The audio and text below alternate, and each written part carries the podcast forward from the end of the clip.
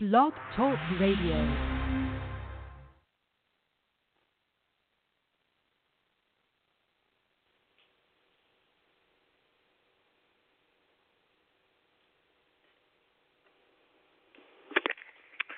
Well, I want to welcome everyone to another episode of Blog Talk Radio. Don't know why the music didn't start, but I'll start because I'm ready. I'm ready, even though technology sometimes fails you. Well, family and friends, I want to thank you for another episode. Um, well, I'm thankful for another episode, and I want to thank you for joining me for this episode, this special program where we're going to be discussing Trump, President Trump our new president and challenges already around this presidency. A lot of fear, a lot of worry, a lot of anxiety. A lot of people just don't know what to do.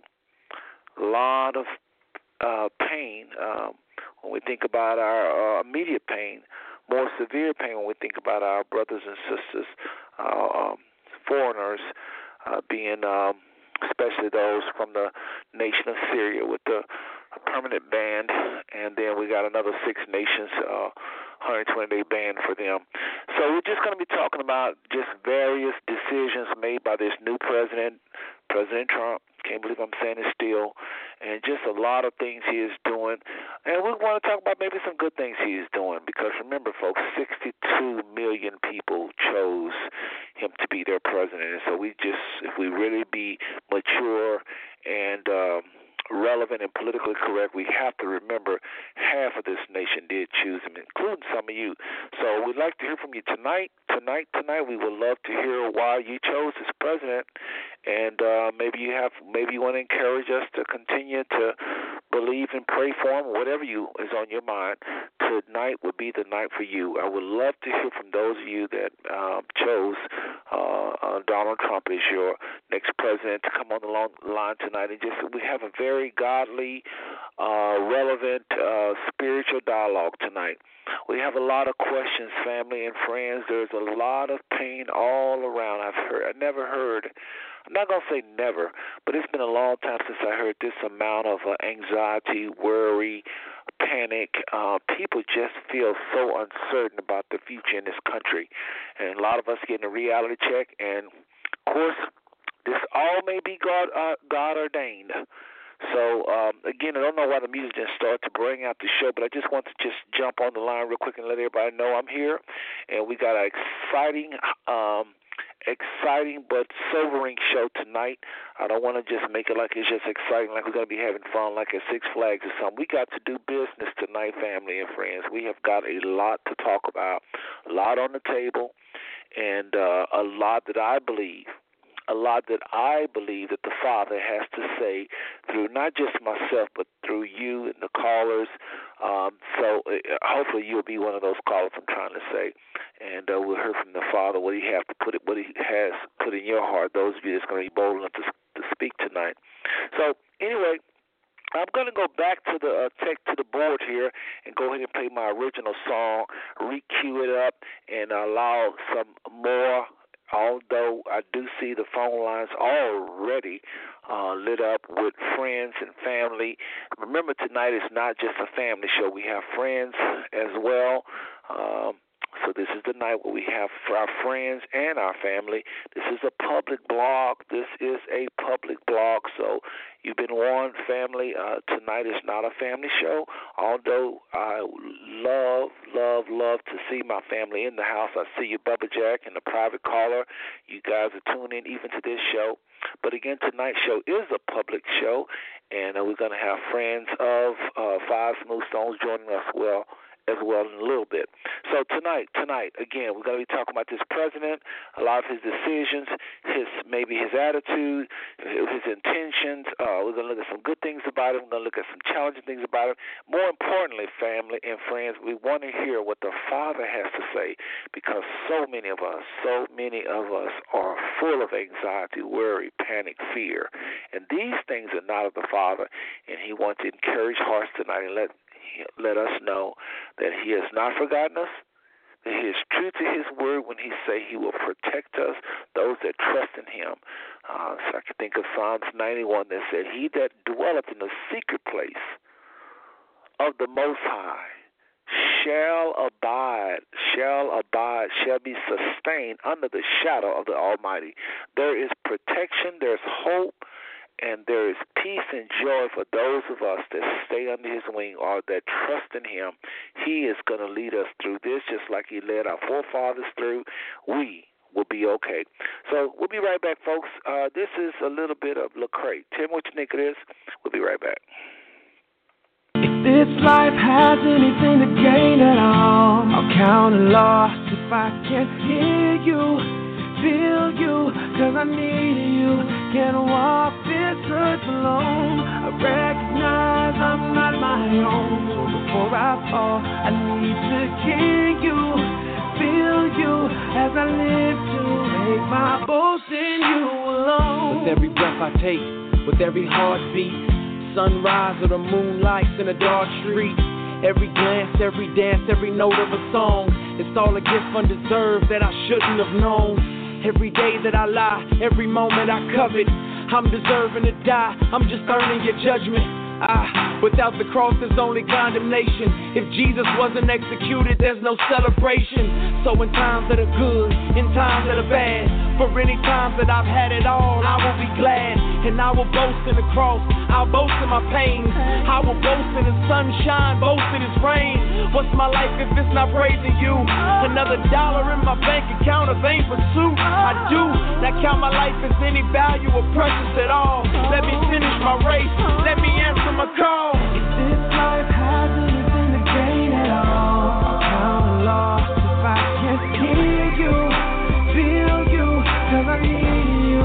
Can't walk this earth alone. I recognize I'm not my own. Before I fall, I need to hear you, feel you, as I live to make my boast in you alone. Tomorrow's never promised, but it is, we swear. Holding our own, just a fistful of air.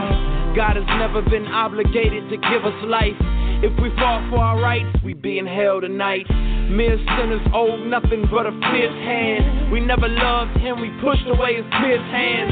I rejected his love, grace, kindness, and mercy. Dying of thirst, yet willing to die thirsty. Eternally worthy, how could I live for less? Patiently, you turn my heart away from selfishness.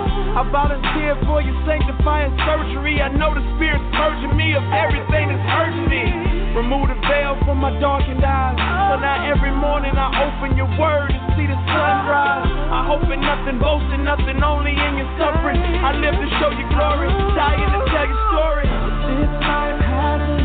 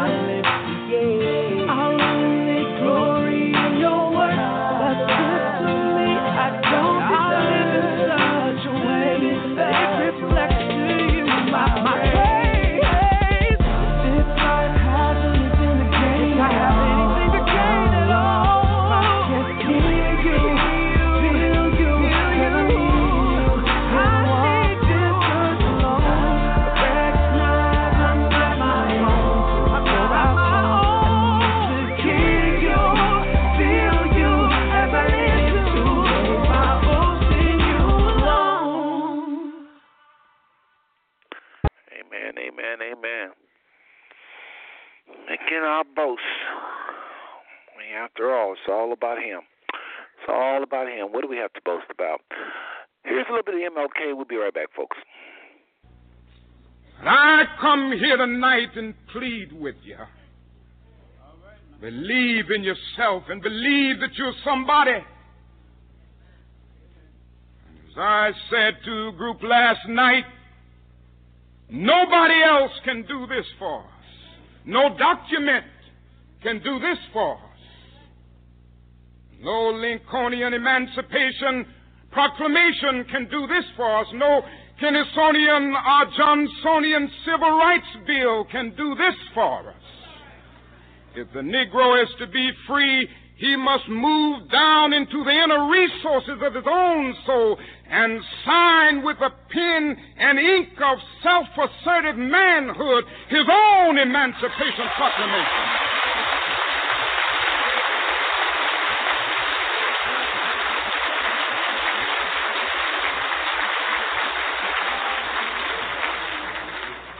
Don't let anybody take your manhood.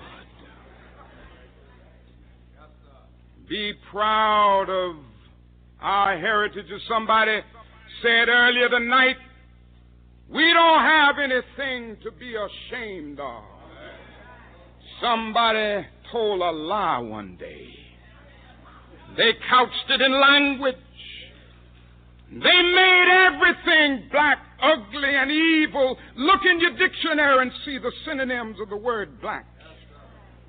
There's always something degrading and low and sinister. Look at the word white. It's always something pure, high, and clean.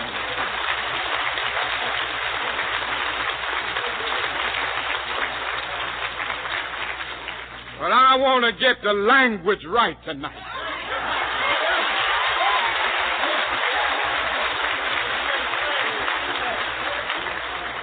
I want to get the language so right that everybody here will cry out, Yes, I'm black. I'm proud of it. I'm black and beautiful.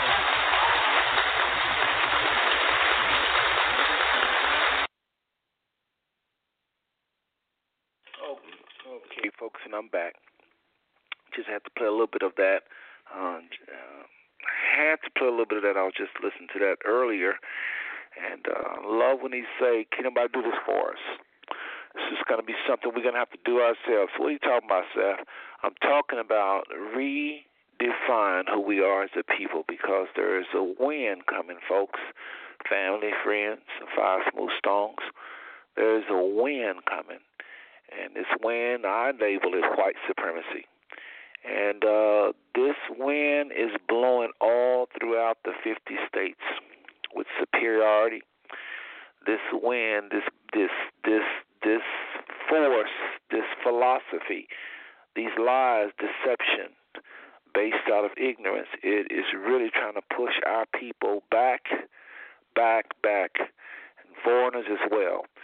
And we, like you just heard MLK say, we got we have to do this for us ourselves. We have to redefine because the powers that be are trying to redefine who we are, and it's just coming out that we're just not good enough. White supremacy, in other words, we could be talking about tonight, along with other things. We got a new president, folks, and uh, he is putting people like Steve Bannon on his uh, cabinet. And uh, I don't know if you know anything about Steve Bannon, but he is a bona fide white supremacy. He is a part of a group they call themselves not the left wing, not the right wing, but the alternative right. And their number one goal the number one goal, family and friends, is to bring America back, take it back, um, make it great again, make it really white again. If you're just keeping up with who these people are, they need to quit playing with us and just tell us what they're really trying to do, and then the people will act accordingly. And uh, what they're trying to do, family and friends, is take America back, make it white again, make it white again. They want less foreigners. And to be very honest with you, friends and family, to be very honest with you, Toni Morrison has put out a, a, a document, uh, uh, something she wrote that is really, really, really one of the greatest pieces of work I think she's ever done. And uh, it's called Mourning for Whiteness. And what Toni Morrison does is submit to the world what is really going on. She goes on to talk about how the election of Donald Trump is nothing more than an effort for whites to save their privileged position in the United States. I'm going to read a little bit of it, and uh, we are going to have guests tonight And uh, before we go to our guests, I just wanted to kind of lay a foundation. Lay a foundation. Uh, it's as a matter of fact, before I even read Toni Morrison, let me just go ahead and lay that foundation because I want people to understand what we're not doing tonight as well as what we are doing tonight. I don't want people to associate this show in any way with uh, hate or anything like that. Uh, this is a love show, always have been, ever since I've been on the air, ever since I've been doing blogs, ever since I've been preaching, ever since I've been speaking out on anything as an adult. I have tried my best to base everything in love and respect for all people. And that's what's going to happen tonight, no matter what, if I have anything to do with it. Okay? So, tonight, I'll go ahead and read the show's description. That'll be a nice start, and then we'll talk about some other foundations we're going to lay, and then we're going to proceed with our guests and, and uh, get into some deeper matters. Folks, we got a lot coming at you. I'm serious. It's going to get really interesting up in here. More importantly, we're going to hear from the Father tonight. Yes, we are going to hear from the Father tonight. I really mean that. You'll see what I mean here in a little bit. First and foremost, family, I just want to say tonight is not a time to just bash Donald Trump, bash Donald Trump, bash Donald Trump. We will be talking about some things he do that is against God's word. Okay, we can't get away from that. That's what's causing all this trouble. But when people are in the spirit of bashing, oftentimes they're just bashing, bashing, bashing. They really don't have anything other than just bashing. Well, that's not what we're doing. We actually believe I actually believe, I'll speak for myself. I don't know if my guests will share these same feelings, but I actually feel that the Father, have had a change of heart, and I do believe that God Almighty ordained Donald Trump to be president of the United States. What does that mean, ordained? I actually believe for this moment in time in history, it's His will that Donald Trump be president. One more time. I actually believe that it's the will of the Father for Donald Trump to be president of the United States. At first, I didn't think that. I thought it was his will that someone else be. But for what's going on and how sleepy our people is and how rebellious our people is and how stubborn our people is, we need a wake up call. And I, I've been really pondering over the scriptures, reading some scriptures, and I've come to realize the Father have done this many times in the past with his nation Israel. When they was rebellious and they was not seeking him and they was not after his heart, he brought a king like he brought nations to rule over them. It's happened time after time after time again. When they was rebellious, that's when they lost wars. That's when they went into captivity. When they were rebellious. Well, I believe that our people is one of the lost tribes of Israel. I believe that one of our, that our people is the part of the real Jews. That's what I believe. You may not believe that.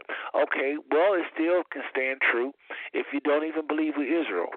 You know, I, I just believe that when people become wicked, complacent, and, and, and just just just stiff, uh, uh, just have a stiff heart, and they don't turn to God. And, and our forefathers were very spiritual people, and their parents was very spiritual. But this generation right now is getting further and further from God. And I just believe that God has ordained this man to be president. Let me explain something really quickly before I read the show's description. That does not mean that the man is godly. That does not mean the man have morals.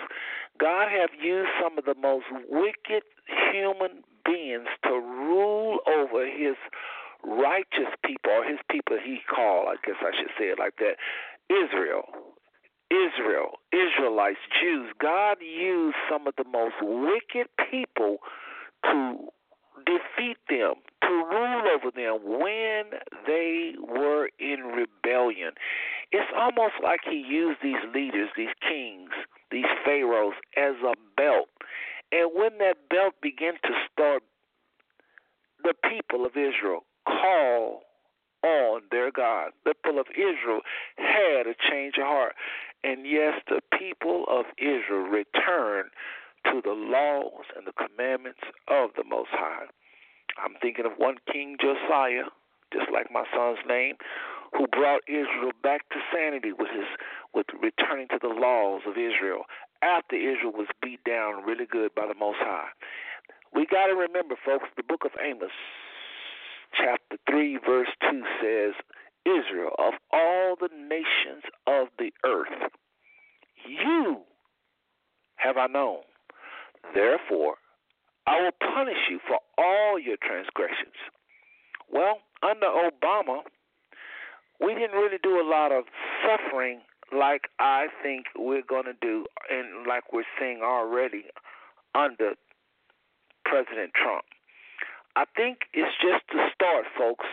I think we're about to see something that is going to scare the living hell out of us. And I do mean the hell, just like I said, scare the wickedness out of us. We are about to see some things. This man is using this executive order like like there ain't no tomorrow. He is going. He's he's going around the houses. We had first said that the houses will keep him in check. Well, Donald Trump is issuing gag orders, and, and, and, and I mean, I mean, they can do this, folks. They are silencing agencies where they can't speak out against him, and it's getting really ugly. We'll get into that in a little bit. Let me go ahead and read the show's description, and we'll talk more about what this man is doing to make sure nobody can hold him in check. All right. I typed earlier, friends and family, you're invited to chime in tonight as we look for clarity and solutions as a people and as a nation. So much confusion, anxiety, and worry on all sides in wake of the new president's direction. Let me repeat that again. So much confusion, anxiety, and worry on all sides in wake of our new president's direction. Tonight, January 31st, 2017, 8 p.m. Central Standard Time, let's take a sobering look at exactly what the Father is doing around us, through us, or if we've been disobedient, what He may be doing to us. Our nation is changing. Many want it white again. Many want the old days back, and that's at any cost, it seems. We are commanded to know the times we are living in. Join us tonight. That's what I typed earlier. For so those of you that didn't get an email or a text and you don't know what the heck we're talking about tonight, that was for you. If our guest is in the house, oh, uh, you can go ahead and push it. I think I think they just did press one, and I'll come to you in a second. Again, we're laying the foundation of what is happening, what we're about tonight, what we're going to be doing what we uh, what what this is not, what this is, what this is not. Again, is the time to just bash the president, beat up on the president, beat up on the president, hate, hate, hate. You know, bitch, bitch, bitch. That's not happening tonight, folks. That's not happening tonight. We're not just here to just pick on this president. He, you know, it's just not a time for that. We're going to look into uh, uh, uh, uh, the, the scriptures and look into the spirit and see what is the Father doing with us as a nation, us as a people. That is the goal of this show, all right? It's just as simple. We also seek solutions, practical solutions for those that are listening, those that are spending time out of their life to check out this show. We want to have solutions. You know, a lot of people are going to be uh, tuning into this show. Um, so, without further delay, let me go ahead and go to the phone lines and go to our guest. Area code 817 846. Brother Elishua, are you there? Yes, sir. How you doing, Brother Seth? Uh, I'm doing pretty good, man. Pretty good. Good to hear your voice. Good to hear your voice on another blog talk episode. Well, go ahead and say hello to the fam- family and friends of Five Smooth Stones and tell them a little bit about you and what you're doing these days, and then we'll just start swinging, brother. And I'll put a little, well, little music in the background. Don't be startled by it. Okay. Well, for those who are not familiar, even though I think most are, for those who call into your show, uh, my name is Ellie Shore Ellis, uh, Ellison. Um, I'm a minister. Been called to the ministry for quite some time now. Um, graduated Oral Roberts University. Um, I really don't like to go into those things and those type of accolades because I think that the thing that is most significant is that we have the ability to hear from God. I think that whenever we come before God's people, the most important thing that they need to require of us, who are the teachers, or the preachers, or those who are called to be leaders, is that the most significant thing is that we have an ability to hear from God. Because only when we hear clearly from God can we give clear direction, instruction.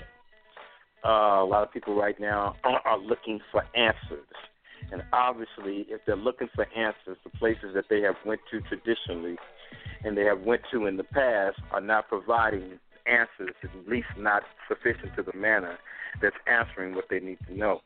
so, in that sense, I think the most important thing, again, is that we are able to hear from God. I like the way you began the show because you talked about some issues that many people are confused on, and that is that everything that is God's will is not necessarily good for everybody. it was right. God's will for it was God's will for the children of Israel to come out of Egyptian captivity and bondage. But for those for for those Egyptians that drowned in the sea, that was God's Good will point. too. Good point. So, well, we have to understand things as from a prophetic standpoint, and not always look at things in the standpoint of our Western worldview, but understand the prophetic principle. Because many times, as Seth said, is that when we are our people who are in our disobedience, stiff-necked, hard-hearted, and rebellious people, which we have proven because in and of ourselves we have never been a glorious people. We're glorious because of He who chose us or selected us and called us out among all the other nations of the world. We were the fewest in number, but He selected us and called us and raised us up. And many of us, um, I think, speaks a lot to the situation that we're in, have gotten a big head in thinking that uh, all this we've done for ourselves. But we've been so quick to forget, just like the children who came out of Israel under Joseph, uh, Joshua's leadership, a lot of those people they were not familiar with the hardships that God had delivered them through through their each from Egypt and then their sojourn through the wilderness. So therefore, we're in the same situation. But I'm gonna kick it right back to you. And I think that again, you've already laid a very good foundation, and you addressed the most significant aspect that we need to understand in regards to the Donald Trump presidency, because it is his will, but it ain't good Yes. for everybody. Yes, and um, y'all just heard him say it's his will. I just changed my mind. I had a change of heart about oh maybe three days ago. I began to look at the scriptures, uh, brother Elishua, and and see all of the wicked men, the trumps of old, perverted kings. You know, Mm-hmm. perverted trumps of old. You know, grab them by the so and so type of kings. Yep. You know, wicked kings. Y'all know Trump talking about grab women by the so and so. That's what I was referring to. So I started thinking about all these wicked kings and how much they was like, you know, they was nothing more than a trump, and God used them, folks. He put His precious people under their thumb, and they oppressed them and oppressed them and oppressed them. And then His people called out to Him. And when they called out to him, I think they tapped into those spiritual laws because, you know, the Father has promised certain things he would do when his people call on him. And African Americans is not calling on him as a nation. Some of us are, few of us are, but even those of us in a lot of these churches, we're not calling on him like we did in the 40s and the 30s and the 20s when the thumb was pushing us down.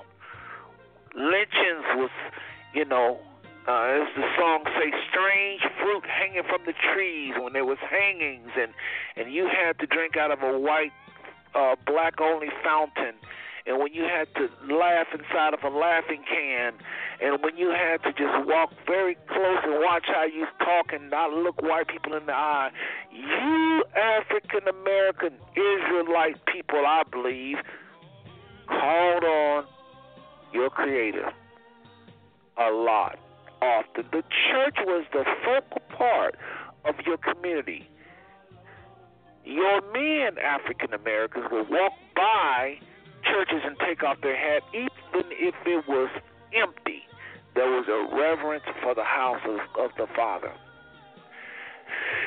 Today, there is not that outcry from us as a people. Many of you don't like us referring to African Americans as Hebrews, which we're going to be doing probably all night. So just bear with us. If you don't believe that we're Israelites or Jews, I understand. Just think of us as a people in rebellion and what happens when a nation is in rebellion. Look at it like that for you. But we happen to know a more excellent way because we're living out those scriptures.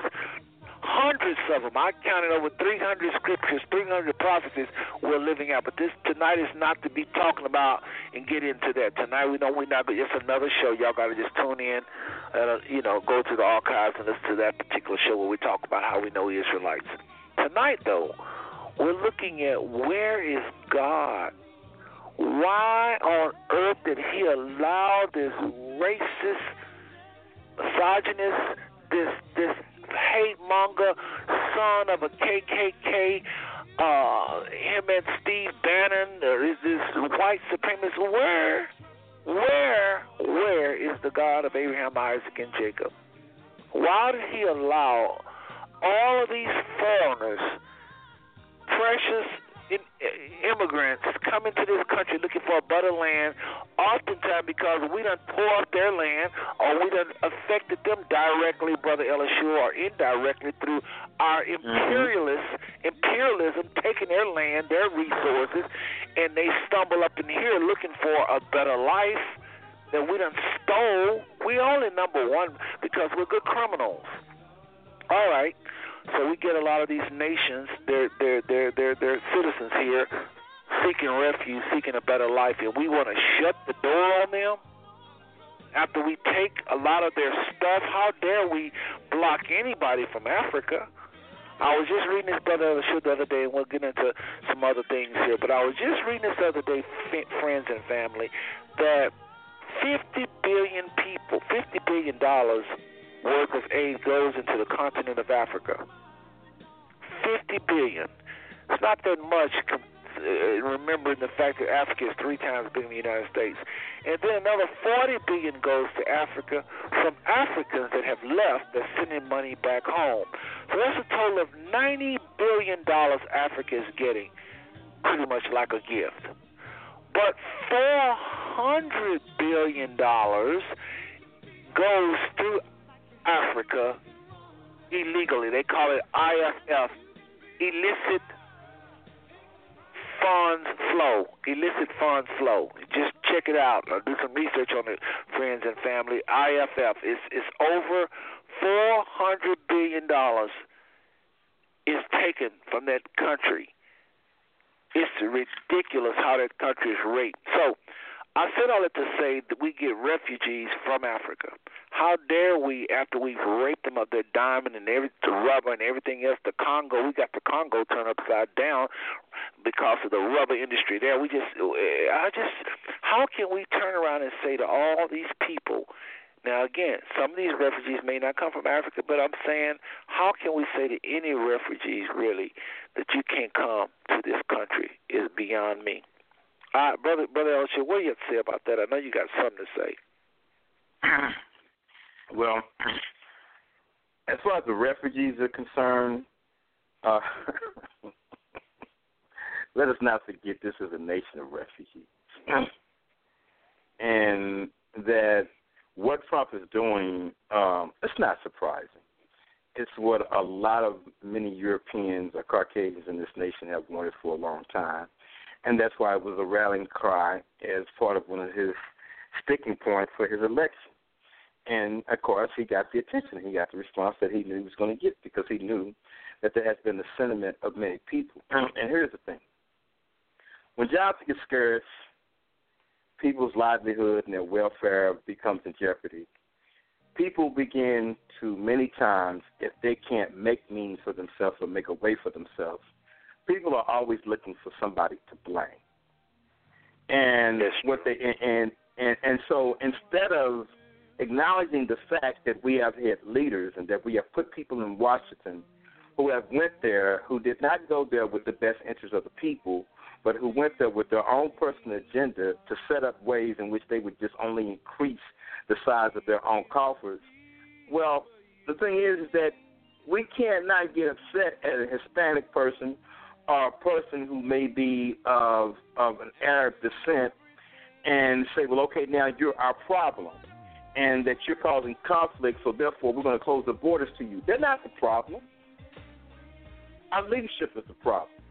They create That's right. problems, and then what we do is we go to the same source to solve a problem. Well, they created the problem, and they have no intentional desire in solving the problem in a way that's in the best interest of the people. They're going to solve the problem only in the best interest of whom they think that matters and that's significant. When these people keep having a cry, we want our country back, we're all aware of what kind of country that they want back, and we should know, and we should start calling them to task when we when they say stuff like that. What do you mean you want your country back? Could you explain to me what is your country? What does your country look like? What does it look like demographically? What does it look like ethnically? Tell me what your country looks like. Because I don't know what the hell you're talking about when you say we want our country back. Well, I can tell the country's always been in your hands since you came in and invaded it. So what are you what are you talking about?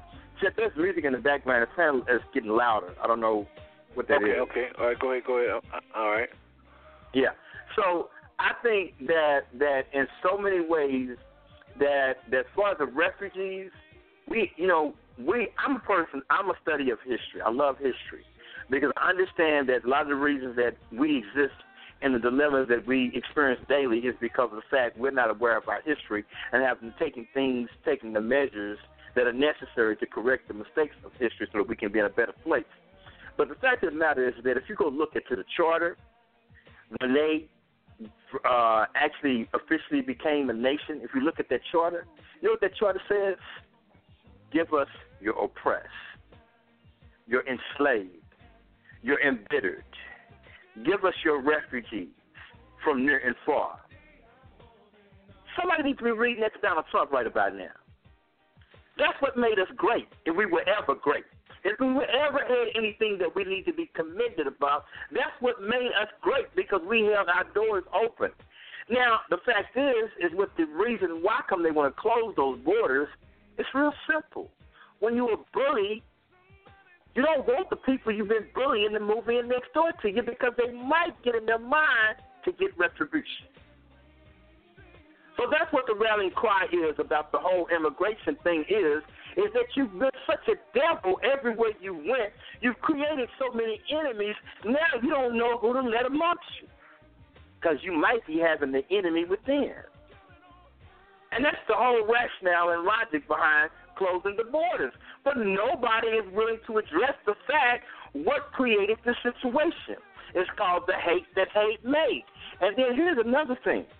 And what I really get about these conscious, conscious Negroes who go voted for George, who voted for Donald Trump, and now they want to make the Arabs the enemy, and now they all of a sudden want to say, yeah, look at 9/11.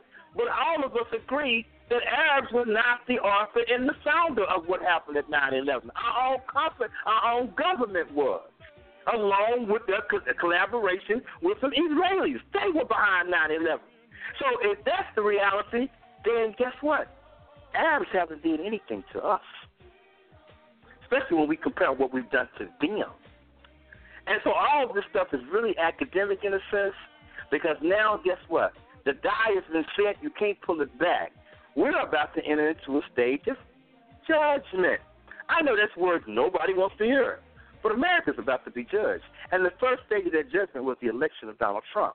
He is the hammer that the hand is in. So Well- welcome to the hammer. Well, I think you're absolutely right. And again, uh, friends and family, I just changed my mind on this. Prior to three days ago, I'm sure some of my family members listening is shocked because I really was 100%. I still am 100% against Donald Trump behavior. But after looking at the state of our people, if Hillary Clinton would have won this election, and we, if we if we are indeed the people of that book, the Bible, and if the Father did say that a remnant would, of us would be spared, and if the Father did say that certain things have to happen to this nation before the, the end time would come, and if all of these prophecies in the Bible has any weight whatsoever, if the book is is real at all in any way, and we are Israelites, and we're not nowhere looking like as a nation we're going to return to the Father, folks, he had to become president. Hillary, we would just continue business as usual. The number one complaint they say about the Clintons, if they'd have won, business would be just as usual. America, I guess, according to the Father's will, cannot afford another year business as usual. There has to come a change. Listen, people, it's still early on. You just heard the brother, and we're going to get even deeper. Brother Elishua, if you don't mind, could you please do me a favor and, and get Deuteronomy 28? I would like for you to read 25 through 31, if you could, please, because I got some more reading to do, and I don't want to just be reading, reading, reading.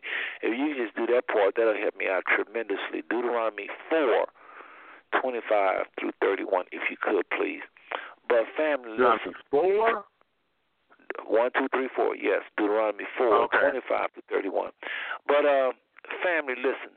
There is a lot again that we're going to be discussing tonight.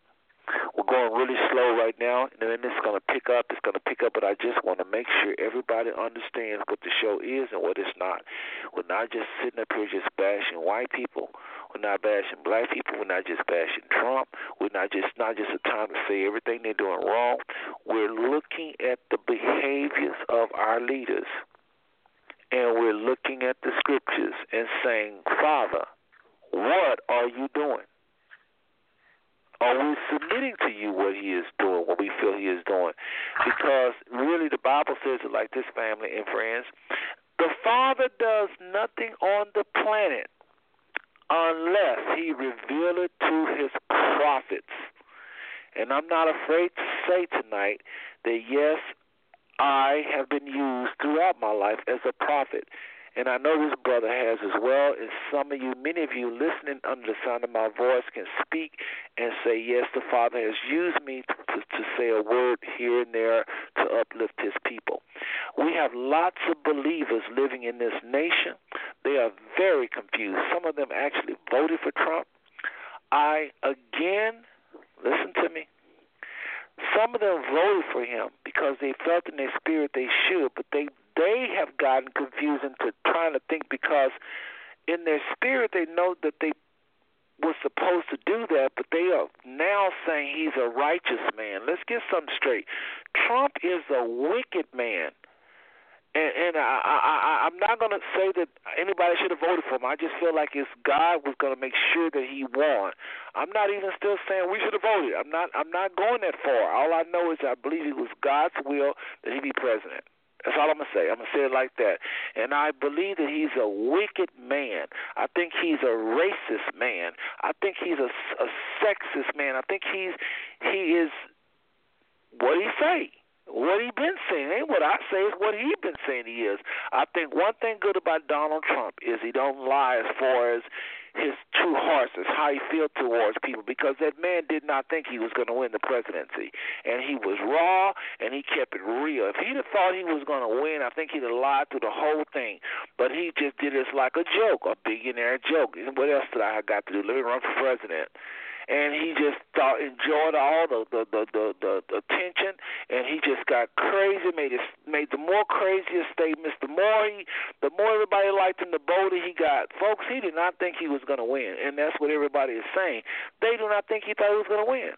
So what you heard is what he feel and now what's strange and scary brother Elishua and family and friends the man is doing exactly as what he said but what is going to happen, what's happening now, are you familiar, Brother Elishua, about the bans he's putting out there, the gag orders?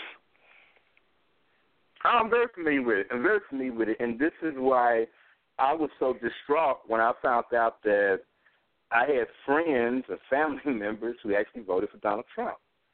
And my question was, is that where were y'all at in the last 18 months? Were you asleep? What happened? You know, and then that's not what I, and that's when I realized this, and I'll say this, and to the effect that some of you may be offended when I say this, but it's time that people start addressing it. But a lot of people just totally deceived. There are a lot of people who claim to be believers who are just walking around and just deception. And the Bible says it's going to be that way. When you got to the point about, well, if we're Israel, well, guess what? Let's take the fact that we could or could not be Israel. Let's remove that from the equation. One thing I do know, and if they're listening to this show, that 80% of the people who are listening to this show believe in Elohim, God, however you refer to the creator of heaven and earth, and the one who is spoken of in the Chronicles in the Bible, they believe in him. And if they believe in him, how could you have the audacity or how could you be so disillusioned to think that this country could celebrate, legislate, and then promote the type of wickedness that it doesn't, and they do it in the name of God? And he says the first thing that you should not do is take my name in vain and did not expect that judgment was coming somewhere soon. Huh. That's it. I mean, you don't have to be no, you don't have to be pro-black anything. You don't have to be Israel. You just got to believe in the Bible. And if you believe in the Bible, come on. We always we always say what one action creates a reaction. Let's be real about it. He's real. Either it's either we don't believe the Bible, or we're walking around in deception. We have been walking around under a cloud of delusion. Because there's no way that we could be biblically, spiritually conscious and look at the rate and the direction our country has been going for the last 25 years and not expected that one day God was going to say, hey, ladies, time to pay up. And y'all keep on using my name. You keep doing this in my name. In my name. People don't understand how important, and that is the it's, uh, I don't even want to go in that direction when we talk about the issue of what happens to you when you misrepresent his name. He'll put you in the grave for that. And we sit up here talking about we are a nation founded on godly principles, but homosexuality is legal in your country. You are a nation founded on godly principles, but I can call your phone lines at any time of the day and access porn. You got LGBTs now part of the Boy, uh, Boy Scouts of America. Now I'm supposed to leave my child, eight or nine years old, alone with a bunch of homosexuals, and that's okay. Hell no, that's not okay because you're more prone to molest my child than the next person because 90% of them who are gay, that's why they're gay because somebody molested them. Somebody discovered them and somebody went in and took advantage of them and now they are trying to prop and promote and push that lifestyle down our throats and now we're having to build what's acceptable.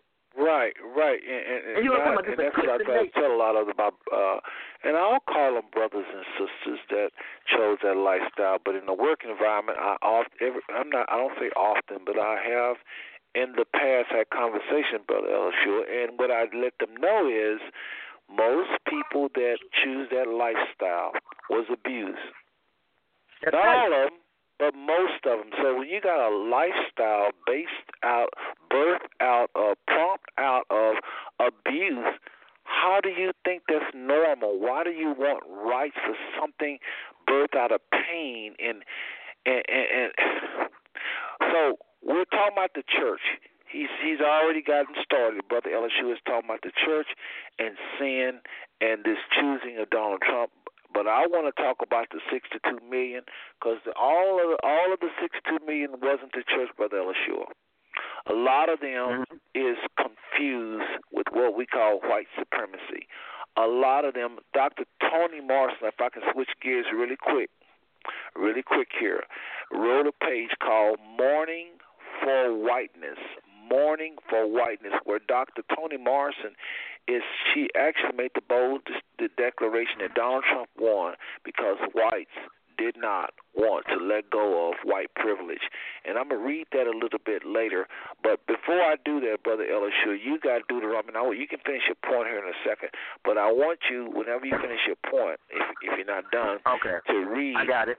Deuteronomy 20, excuse me, Deuteronomy 4 and 25 through verse 31. Now, folks, listen to what Moses is saying Israel is to go through. Now, remember verse 46, Deuteronomy 28 and 46, Moses says that these things is going to be upon Israel forever.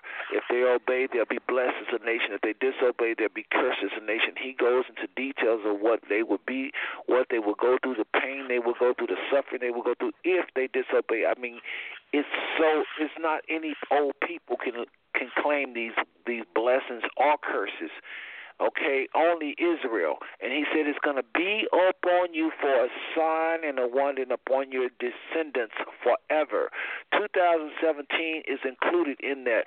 And one more time, Deuteronomy 28, verse 46, talks about how if Israel obeys, certain things are going to be upon them forever. Certain blessings, if they obey, they ain't just cursing, cursing, cursing. Blessings if they obey, blessings if they obey, and cursings if they disobey.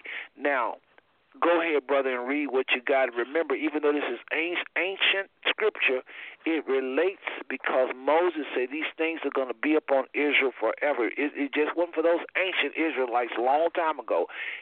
Again, 28 verse 46 makes it today when it says that these things will be upon your descendants forever. Go ahead. Okay, and and and to put this in the scripture in context, also, I think you should quit saying ancient because it gives people the impression that these scriptures were applied to people who lived thousands of years ago and they don't apply to us. These scriptures are prophetic. They speak directly to us. No, that's they what I just said. To, that's exactly right. I, know, that's what I know, and, and I know that's what, I know that's what you were saying. I want to make sure people understand that that these speak people. These scriptures speak more to us than their actual people who were under the sound of Moses' voice when he was saying it.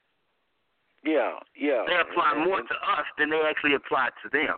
When we read the, the prophets, uh, the prophets, when we read all the way from Isaiah all the way to Malachi, understand this, people, that when you read those scriptures, many of them do address issues and things and incidents that were taking place at the time in which they were authored. But remember, that's the nature of being prophetic. 80% of it was progressing, was pro- predicting what would come in the future. And so when Moses begins this whole chapter, he talks about, he says, in the last days, when you have fallen away. In other words, he ain't saying if you fall away. Moses is saying when you have fallen away. How do I know this? Because I'm giving I'm getting insight from the Ruach, the Holy Spirit, that lets me know that in the last days when it comes to that point in time, you would have fallen away from the Most High. And this is what's going to come upon you. And this is why this is coming upon you. Uh, Deuteronomy 4.25, When thou shalt beget children, and children's children, and you shall have remained long in the land, and shall corrupt yourselves, and make a graven image, or the likeness of anything, and shall do evil in the sight of, of Yahweh thy Elohim, to provoke him to anger I call heaven and earth to witness against you this day, that you should soon utterly perish from off the land whereunto you go over Jordan to possess it. You should not prolong your days upon it, but it should but shall utterly be destroyed. And Yahweh shall scatter you among the nations, and you shall be left with few in number among the heathen. Whether, Yah- whether Yahweh shall lead you, and there shall you serve gods the work of men's hands, wood and stones, which neither see, nor hear, nor eat, nor smell. But if from thence thou shalt seek Yahweh thy Elohim, thou shalt find him, and thou shalt seek him with all thy heart and with all thy soul.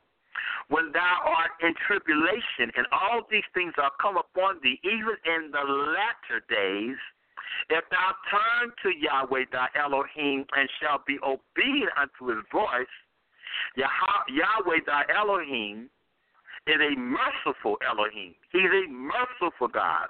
He will not forsake thee. He neither destroy thee, nor forget the covenant of thy fathers which he swore unto them. For I ask now of the days that are past, which were before thee, since the day that Elohim created man upon the earth, and ask from the one side of heaven unto the other, whether there have been any such thing as this great thing, or hath he been heard like it? That ever a people hear the voice of Elohim speaking out of the midst of the fire, as thou heardest and lived it. How far am I supposed to read? 31. But I'm, the main thing. 31. No, I'm, it's I'm, okay. I'm, I'm, it's gonna okay. right, I'll kick it right back to you. I'm gonna kick it right back to you. It's just that that last verse right there, it's like literally when we consider all that he's done for us as a people, all that we went through. We're just like our ancestors, our forefathers. He brought us out. When we were in segregation, we were living in bondage, man. Our, our, fathers and brothers were being lynched daily, openly. He brought us all through that. And what do these Negroes do now? They back the hand that feed them. They degrade MLK like he was a heathen, like he did nothing to contribute to us. And we wonder why we in the state that we're in. We don't forgot who brought us over. And now we looking, and I'm gonna say this, and this is why these people voted for Donald Trump. And I guarantee I'm so right on this, I will put my life on it.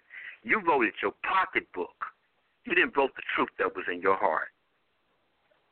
Yep, that's it. And a lot of people call themselves Republicans now, which I don't really get into too much of this Republican or Democrats, but a lot of blacks that's even Republican period, you know, it's all about finance. They think they're in a certain little class or something.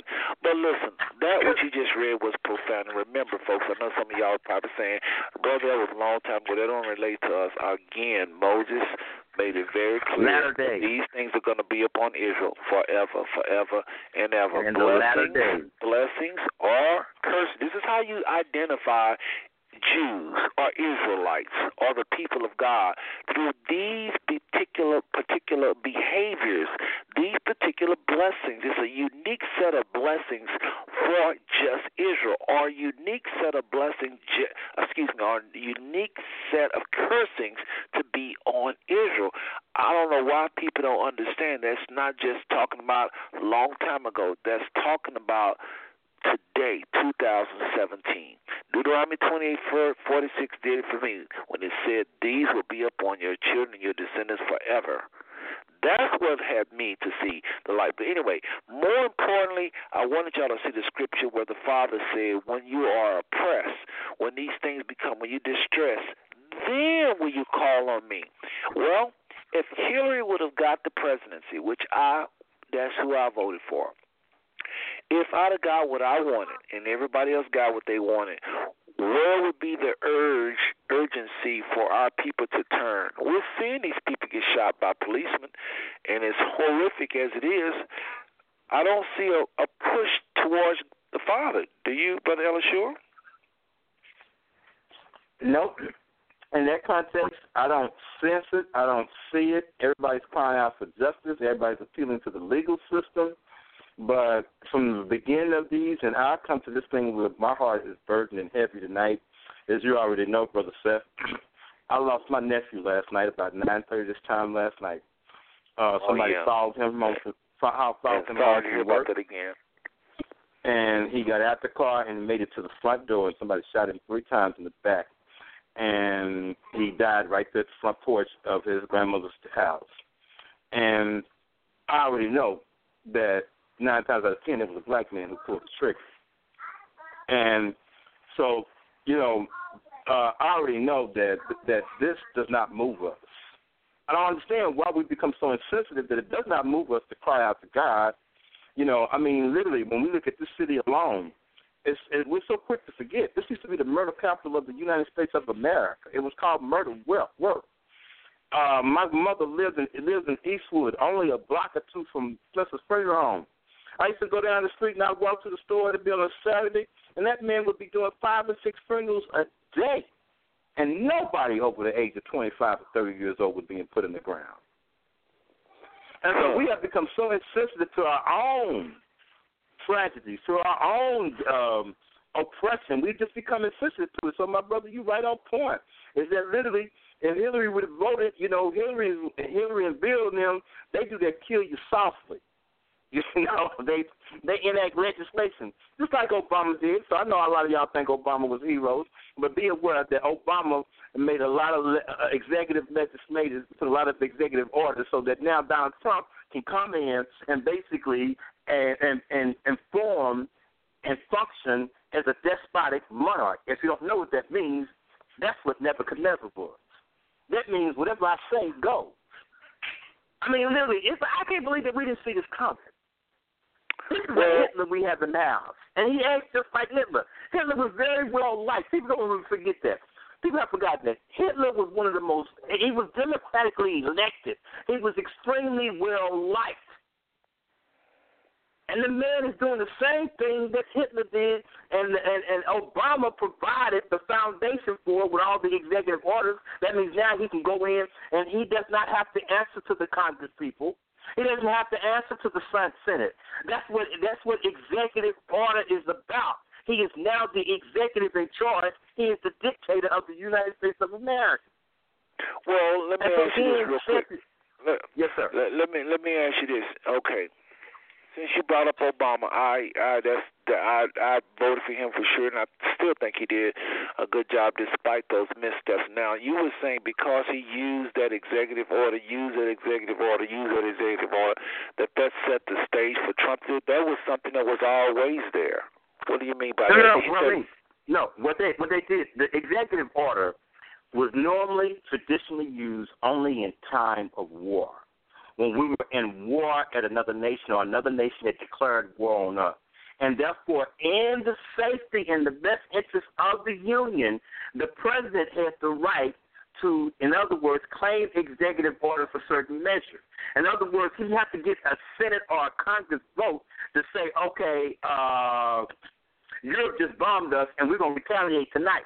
No, he doesn't have to wait till in the morning to get the vote from the Senate and the Congress. No, he can call retaliation right now and speak to his, his five-star general and tell them attack. Now, here's the thing about it is that there were now more orders that have been created and designed over the last eight years, which gives the presidency the kind of power that makes them a despot. And what people keep, and and what we keep on falling for is thinking that the Democrat and Republican that was nothing more than a tool simply used to set to divide the people so that you could deceive them and have them the impression of thinking that they're participating in the democratic process. They're not. Donald Trump and President Obama are on the same team. And the first, and the sooner we begin to understand and realize that these people are not working in our best interest, they're working in the best interest of what is what's best for them. For Donald Trump, he's now going to use the executive orders in a way that he cannot be imposed in his efforts. In other Well, words, now, hold on. he can't be when you say work for them, work for them. Uh, what do you mean by work for them where it relates to Obama? Obama wasn't a rich guy. He wasn't a billionaire. He uh, still ain't no millionaire. He, I mean, he's a millionaire. He's probably worth, I think it was like maybe fifteen million now, whereas he went in like worth like two or three million. So I don't. What do you mean work? I think what you mean working for the New World Order. Is that I helping you out there? Exactly, exactly. Yes. When I say when I say here's the thing about it. Henry is a globalist. Anytime you hear the word globalist or globalization, think New World Order. Donald Trump is a nationalist. A nationalist is a person who is more associated with ethnicity of saying that therefore we're great. So therefore we have an isolationist principle that America is supreme and that is governed by white men. That is what Donald Trump is about. He make, make no mistake about that. That's what his, his advisors promote. That's what he has stated. That's what his life has been about. And that's what he believes. He believes in the wealthy, rich white boy. But even his system and what he wants to do and what he is going to run into is he's going to have to be subjected to those globalists because the globalists run the day. Remember, it was the globalists that killed John F. Kennedy. When John F. Kennedy started making mention that he was going to shut down the the the, uh, the Treasury, oh, they said he got to go. He's talking about messing with our money. When John F. Kennedy said that there is a secret society, a government behind the government called the Illuminati, and it will and it has to be addressed, and it will not function in this presidency. Within months, John F. Kennedy was dead. And so, just like John F. Kennedy, um, well, not like Jeff Kennedy, but just like Hitler was a nationalist, so is Donald Trump. He believes in the way of white men. He is literally, he's literally, he's actually subservient to the globalists, which is the New World Order. That's Hillary. Don't think Hillary was a, the better side of a different coin, because this is what we fail to realize. In this, in the United States of America, see, these schools are not educating people. Because if they educated people, then we would know this. We would understand this come politics, come come election time. It says that guess what? When they gave us Donald Trump and Hillary Clinton as an option, do you know we had the right to say no? We reject that. Send us two more candidates. Right. But this country, these people have become so elementary in their in, their thinking because we have a media that is co- that is on a campaign has been on the campaign for like the last twenty years to dumb down the population. We're more concerned with watching videos on YouTube or or watching uh, the Home Shopping Channel or watching you know this reality show rather than being aware of what's going on. Because guess what? Here's the problem. They know you can manipulate the people when people become so preoccupied with all the superficial stuff that they're not concerned with the things that matters most. So that's why they know they can go in and do that. And that's just what they're doing. Uh, again, to answer your question, is that Obama, he did not create the concept of executive order. Did is he exploited it, the concept of executive order. And he signed new legislations that gave more options for executive order for the president. So that the president that came in behind him guess what? The next time you have a ride in the street, an ethnic ride in the street, they're gonna come in us and they're gonna come in up on us like Gestapo like we are foreign combatants from a different nation. Well, and they're going to eh, have well, to build. you, you actually is on point here. Let me just say this because I don't know if you know this, but did you Mm. know that the, the president? Again, folks, those you just tuned in, you listen to uh, another special show by uh, Five Smooth Stones. This is the special show, not our family show that we normally do. This is a special show we do every other week. And uh, tonight we're talking about Trump, uh, Trump, Trump, uh, how he drawing confusion, anxiety, fear, panic worldwide, and we're gonna be talking about some solutions. You know, God's people is never ever going to be defeated. God has uh, a, a, a, prepared a place for us.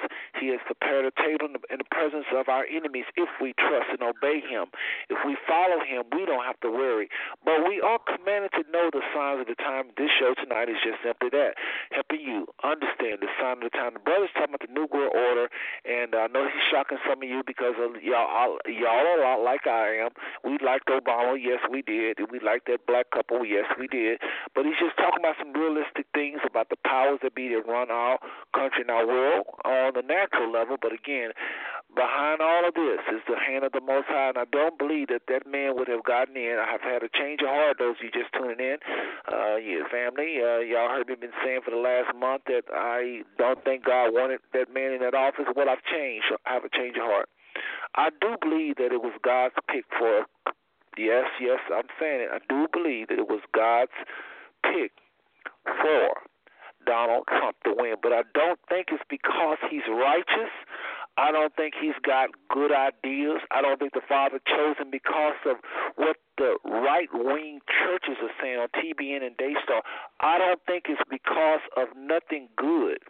I think the father has other plans for Trump, and I think I know a lot of y'all may have issues with this, but you just got to study your Bible. You'll understand what I'm about to say. The father have used all types of wicked kings and pharaohs to chastise his people, to bring them to a place where they will cry out to him.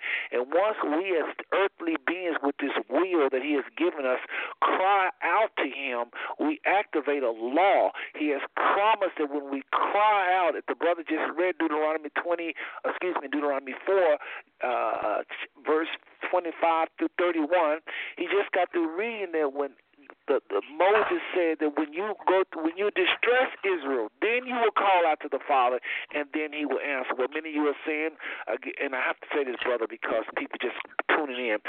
Many of you might say, well, that's old scriptures, that's for old ancient Israel. But Deuteronomy 28 verse 46 talks about how these blessings or curses. The same thing ancient Israel went through, no matter what scripture you're reading in the Old Testament. Folks, those people were to repeat and to repeat and to repeat and to repeat. This is why we say we are one of those lost tribes because we're living out prophecies prophecies. I count over 300 prophecies that African Americans live out just as though we're the ancient Israelites.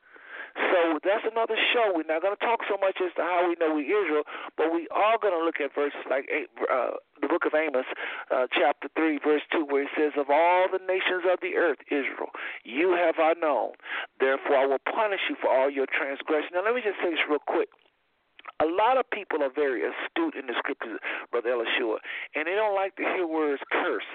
They don't like to hear words judgment because they're saying, wait a minute, Christ have come And I want you to hit that a little bit if you could. But let me just say this really quickly, quickly, quickly. If you and your house chose to obey the Father and to keep His commandments, the Bible constantly declares that there's no weapon formed against you that is going to prosper. But I want to talk about a man that came to this earth in less than 30 seconds. He was the most powerful being ever to step foot on this earth, and he healed the sick, raised the dead. His name is Yeshua. Some of you know him as Jesus. Came, he was a powerful man. His nation, however, was in captivity.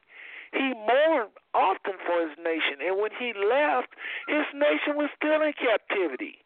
So you're going to mourn for your nation. I don't care how obedient you and your house is, and you may be blessed financially, physically, spiritually, may have health. You're going to mourn for your nation. So tonight is about a nation, not so much you and your family. So don't get scared when we say words like curse and judgment. If if you're obedient and really seeking the Father's heart, there's nothing for blessings coming your way. But you got to spread this news as to our nation. We've got to turn to the Father. Second Chronicles seven fourteen. If my people, if my people, which are called by my name, there's only one nation called by His name. No other nation was called by His name. There were seventy nations in Genesis ten. Now one of them was called by His name. So anybody else trying to claim that scripture, that's not talking to you. That's talking to Israel.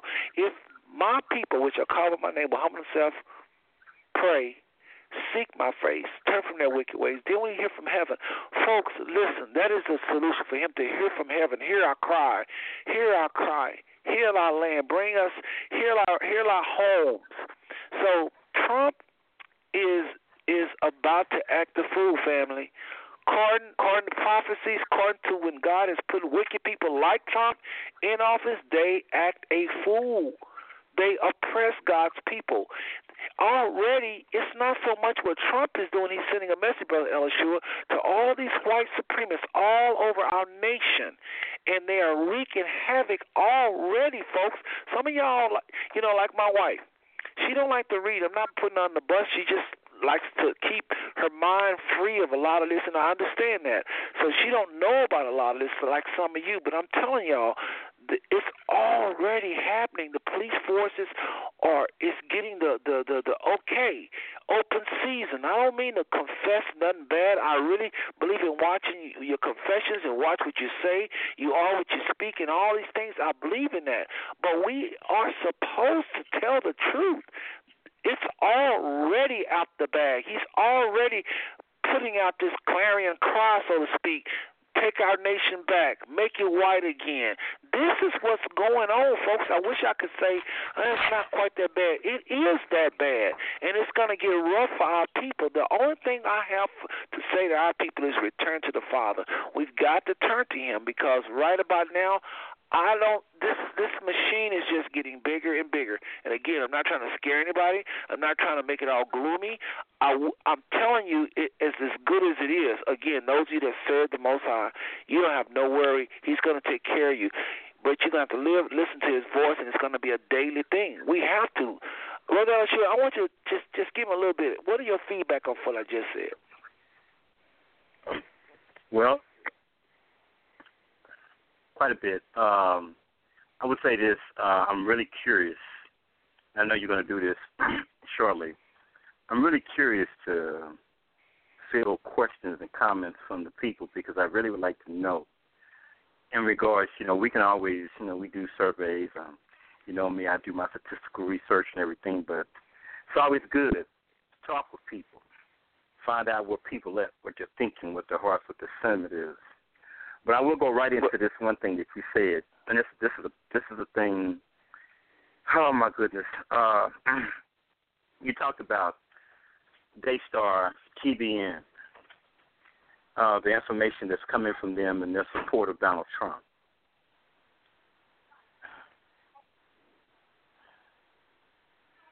I almost want to say that it is a shame that we as a people, the most religious people in America, black people, have been going to church as long as we have been, have been reading the Bible as long as we have been, have been understanding God's word to the degree and to the extent that we do, and that it wouldn't appall us for a Christian television network to get up and have preachers and ministers and come on that stage and imply that Donald Trump is a righteous man because he's in the presidency.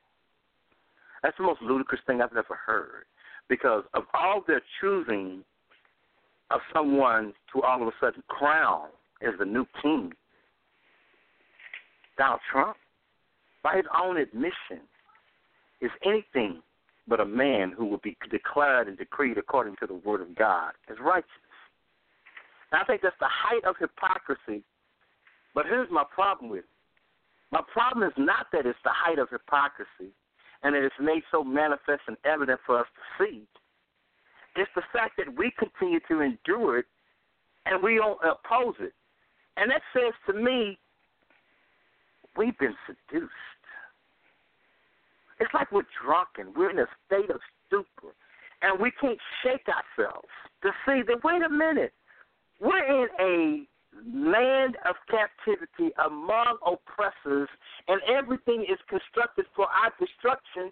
And we keep thinking the people who are the author and who are behind doing this is our friend. And the Bible says clearly to be wise to the devices of Satan. It says that even Satan will masquerade his ministers, his servants, as ministers of righteousness. Of light. No, no, no. Yes, says that, but no, I will go to the scripture. I had to leave a different room, I put another phone there for a minute. But when I get back to the computer, I will pull up the scripture out of Corinthians that it says ministers of righteousness. And you have to understand that if you're ministering righteousness, that means that you're ministering the new creation life through Jesus Christ. I'm like, you have to understand why the world looks at us and thinks that we're totally fools. Especially the black church, because they say we have more problems than anybody in this nation, but we're more religious and more committed and more supportive to the church than anybody in this nation. They say, How can you serve this God, the God of your oppressors, and you keep coming up with oppression after oppression? You don't get no relief. Every time they give you relief, they come back a few years later and do something twice, as the scripture Well- says, make you twice the child of the devil. Brother Elishua, So that's Second Chronicles, that's Second Corinthians eleven and fifteen, and I'll read that real quick, just so folks know you ain't making up stuff. It is not surprising then if his servants, talking about Satan. Well, let's start at verse fourteen. Second Chronicles eleven and fourteen and fifteen. And no wonder, for Satan himself masquerades as an angel of light. What does that mean? It is not surprising then if his servants also masquerades as servants of righteousness, their end will be what their actions deserve. That was NIV. Mm-hmm. And when you read Now- in the King James, it says ministers of righteousness. Okay, let's do that. But uh I want to say this because this is what's happening, folks. This is very complicated. Very uh, believers are believers. They are trying. A lot of them are just deceived, but you know, most of the time they're trying to do what's right, and they are trusting these ministers, and they hear something in their in their spirit. But a lot of them don't have confidence to go with that, and they trust the TBNs and PTLs, I mean TBNs and of world, which have some men of God on there. I will say that, and I've been blessed and set free by a lot of the programming. But there's a lot of deception going on, folks. I'm telling you. Now watch what they use. Um, they use. Listen to me. They use the fact that Trump was against abortion. Trump was against abortion. Trump was against abortion and he was against gay rights. Now, they use those two things to put people in office. And let me just say this really quick, and I want Brother Elishua because he's on a roll. And, um, folks, it don't matter if you for abortion or not. Bush was against abortion. Did he shut it down? Did he stop it? Did he slow it down? Tell me who was against abortion, and I'll tell you for sure that they didn't slow it down or stop it. Now, while I'm against abortion as well, and I think it should be something you should look at when you talk about a candidate, it really is one of those things you don't have a lot of power. I would be more interested in whether or not they're racist, because Trump, again, he may not come to your door and do anything to you, but he have he's already, and he's doing it even now. Are y'all keeping up with the news or you're watching, this man is constantly sending out signals and messages. This is our nation. We're taking it back. And when they say take it back and make America white again, I don't know, we're black folk finally within their their mind to wear a T-shirt saying "Making America Great Again." How can people be that ignorant? But you can't you can't beat them up too much because ignorance. I'm ignorant of some things, so I don't want to pick on them too much. But folks, our people are out here wearing shirts talking about making America great again. If they, these people talking about making America white again, go do research on a guy named Steve Bannon, and you will be done. Family and friends, white and blacks, because there's a lot of whites that could be listening to me. I know people listen listen to me. Uh, Five Smooth Stones is we got all kind of people. So I'm, I'm this is to everybody, not just to black. But uh, brother Elishua, I want you to give me one more minute. I want to say one more thing. Speaking of the whites that are listening, I do want us to talk about before long about Naomi, and I'm going to read her. Uh, uh, not not Naomi, but um, um, um, Toni Morrison paper she wrote about mourning for whiteness. Y'all gotta check that out. Oh my goodness. She is saying the whole purpose of this man winning this election is because whites are fearing th- that white privileges will be taken away. They will no longer be able to enjoy white privilege in America. And it's profoundly true. It's profoundly true. That is the fear with all of this uh, multiculturalism, people mixing. The Klans, the white supremacist number one fear is white genetic annihilation. I've been telling the family, uh, Elishua, and I want you to take the mic now. I've been telling the, my family about a woman by the name of Frances Cress Welsing, Dr. Frances Cress Welsing. But her whole life she had been talking about this. It's about white genetic annihilation. They see these numbers, they know they're going to be a minority, and they're not going out with a fight. It's what Dr. Toni Morrison was saying. I'll read that a little later, but Brother Ellis, go ahead and finish your point and comment on anything I just said. Then I want to switch gears and talk about that paper as Well, well, as white, go- as well as our white brothers and sisters that are not trusting God and, and uh, preserving them, or uh, not that they, not that white skin need to be preserved or black skin. We just gotta love one another, whatever color we wind up, fine. But there is major. This is a major, major issue among white supremacists is being genetically annihilated. And I know I keep talking, but I gotta just say this. It's, it's like bubbling to me. I got just give me a minute, brother.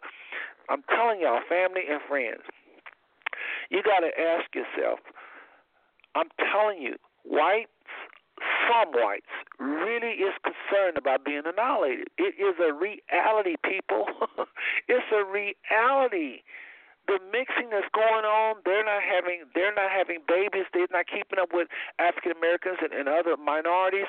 White families are smaller, then you got the homosexuality that slows them down even more among their uh people, among if I can call them a people because I don't believe white is a people or black. But uh this is a concern, and this is the number one thing behind something called the alternative right. Now, y'all know about the left wing, y'all know about right wing, but have you ever heard of alternative right? Well, that's what Steve Bannon is all about. The alternative right, and their number one goal is to keep America white. I promise you. Go ahead, Brother Elishua. Well, again, in regards to Christianity and a church, and I always make a distinction between the church and Christianity. Um, there are many people who are listening, and there are many people in America who claim Christianity. Um, you're just using a generic term. It's really not a description of your relationship with the Father. There are people who are born again, spirit filled, love the Lord with all their heart, soul, and mind and body. They come under the banner of Christianity because it's all they've ever known. They haven't been taught anything different. And and therein lies the problem is what people are being taught. And again, it's just a generic term. And I have to make that distinction because I don't want people to get offended and saying, well, this brother is against the church. I'm not against church, church. I'm not against the church. No way, no way. The, fact the church is the pillar of ground, pillar and ground of all living truth. Any truth that does not find its source originating from there is not truth. So don't get the impression that I'm against the church. But I'm against an, a religious institution that was formed in the third century that is now coming to harvest in this experience that we call America. Because remember, these same preachers who are now embracing Donald Trump told you 10 years ago that this was a Christian nation and that this nation was based and founded and based upon on, on biblical principles. But when you search into that, you find out that that's not actually the case. And the fact is that it's not a matter of what you say, it's what you do. It's what you do. And Seth, you just hit on the crust of the problem because all these problems evolve out of fear. Out of fear of losing position, losing one's welfare, losing one's status. Uh, all of these come out of fear. Even us as a people, just the fear for our own welfare and for our safety in a country that has always proven to be hostile to us. You know, and and so all this comes out of fear. And when we were talking about what goes on with Daystar and TBN, uh, I watch a few shows on that show probably every day on those channels. But for the most part, those channels are just like other, other television. They are nothing but no, nothing more than propaganda machines for the ideology of white supremacy. Now, they break will, that down. Now, hold on a second. Now, I'm trying to think like a lot of older people listen to you, and mm-hmm. show after show after show is a blessing to them. Now, mm-hmm. you, I, again, there's a lot of older people listening, and I know they're thinking, because show after show after show after show is a blessing to them. When you make the statement about white supremacy, you got to break that just a little bit. Now, well, that's that's addressed older people and why show after show is a blessing to them. And let's not, you know, let, let, let's not give us give ourselves and cater ourselves to itching ears. Let's just address the truth because therein lies a part of the problem too. Because for a lot of people, I'm 55 years of age. I think you're a few months older than me, and I was raised by my grandparents, and I honor them to the day that they died, and I continue to honor them. I honor my living mother today. But back then, therein lies a great deal of the problem. When we get old, all we're looking for is security. But you don't understand that they know one day that they're going to die off. The question is, what kind of world are they leaving? Because I guarantee they're not living the world the same way that their parents and their grandparents left them. As a result of coming out of segregation, we thought heaven was incorporating the American dream. We thought, as a matter of fact, if you go through Christianity and you listen to what comes out of the pulpit, because a lot of it's nothing more than self help motivational teaching anyway, and we think that the objective of our salvation is to become Americanized and to achieve and realize the American dream when we've been called to reach out and save a lost and dying world who's going to hell every day. You're not called to be security. You become spoiled living in this nation. There are people who are losing their lives every day because they stand on the ground and principle of truth. And here we are, a Christian nation, and homosexual marriage is legal in our nation. Where you at, church? Look like you've been asleep, and you've been in a deep sleep. And he said, while man slept, the enemy the enemy. Because remember, it was Christianity that brought us in the banner of slavery. It says, while man slept, the enemy came in and sowed terror among the, twisting weak. Of script, the twisting of scripture, white supremacy infused in the gospel in that Christianity. Go ahead. You're right. Yes, and that's, and that's why come I said that TBN and Daystar are nothing more than extensions of the propaganda machine that's promoting the ideology of white supremacy. And we know that, and we need to quit acting like we don't know that. The thing is, is that many of us are still following, and we're still subject and become victimization to the self hatred of being in a nation, in a culture that's inundated with white supremacy. Because we and think, you know what? in order, Let me just we hop think in in for order a second. Mm-hmm. Hold that train of thought. I want to hop in here real quick and say this. Because when you use the phrase white supremacy, folks, I just want to remind everybody in two weeks, I'm going to do a show on white supremacy. And I'm going to talk about white supremacy in a way y'all never heard. When I get to talk about white supremacy, you're going to see everybody in this country almost as a white supremacist, including me. God showed me I was. It's a standard. It's just simply a philosophy that white is better, white is smarter, white is better in any way. If you believe uh, there are blacks that are some of the biggest white supremacists in the world, am I right? Uh, yes, I mean, they are. they are some of the biggest. We, I mean, if there's teenagers, there's black teenagers, white supremacists. There's black children. Now, when we say white supremacists, we don't mean their whole life is devoted. We mean they say they have white supremacist thoughts. Have white supremacist philosophies. They're not a white supremacist per se. And even white people, I'm not going to call them a white supremacist per se. They they they believe in philosophies of white supremacy. For instance, real quickly, good hair, bad hair. If you if you start laughing at your hair and saying it's not this, it's not that, look at my black self, and you making fun of you, making fun of the kids, that behavior is birthed out of white supremacy. Who told you you had big lips? Who told you you had kinky hair? That teaching comes straight from races, and our children believe it, and they spit it out at the other children, and other children, of course, feel bad and hurt and harmful. That is a white supremacy. So that's practicing white supremacy. If we all do it.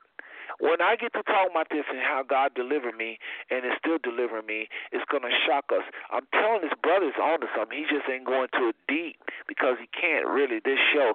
But when he say white supremacy is throughout all those shows, we can break that down to some of these good shows where you're really getting blessed in, in a lot of ways. But there's white supremacy all throughout the show. You know, you know, just now is uh, we barely did they start letting us preach. It used to be black people just come on there and sing. You know, for many years, Jimmy Swaggart had black people just come on and sing. Singing, Charlie. I mean, you know, it just it's there, folks. It's there. The Bible is there. The scriptures are there. The word is there too.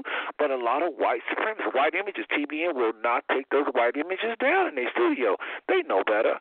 That's white supremacy. Here's a, here's, a, here's a good example. Here's a good example. Let's look at the movie entertainment industry. Uh, for years, since you know, I used to say uh, every time Oprah Winfrey come out with a movie, she come out with these old slave narratives, and I don't do them slave narratives. Now it's amazing.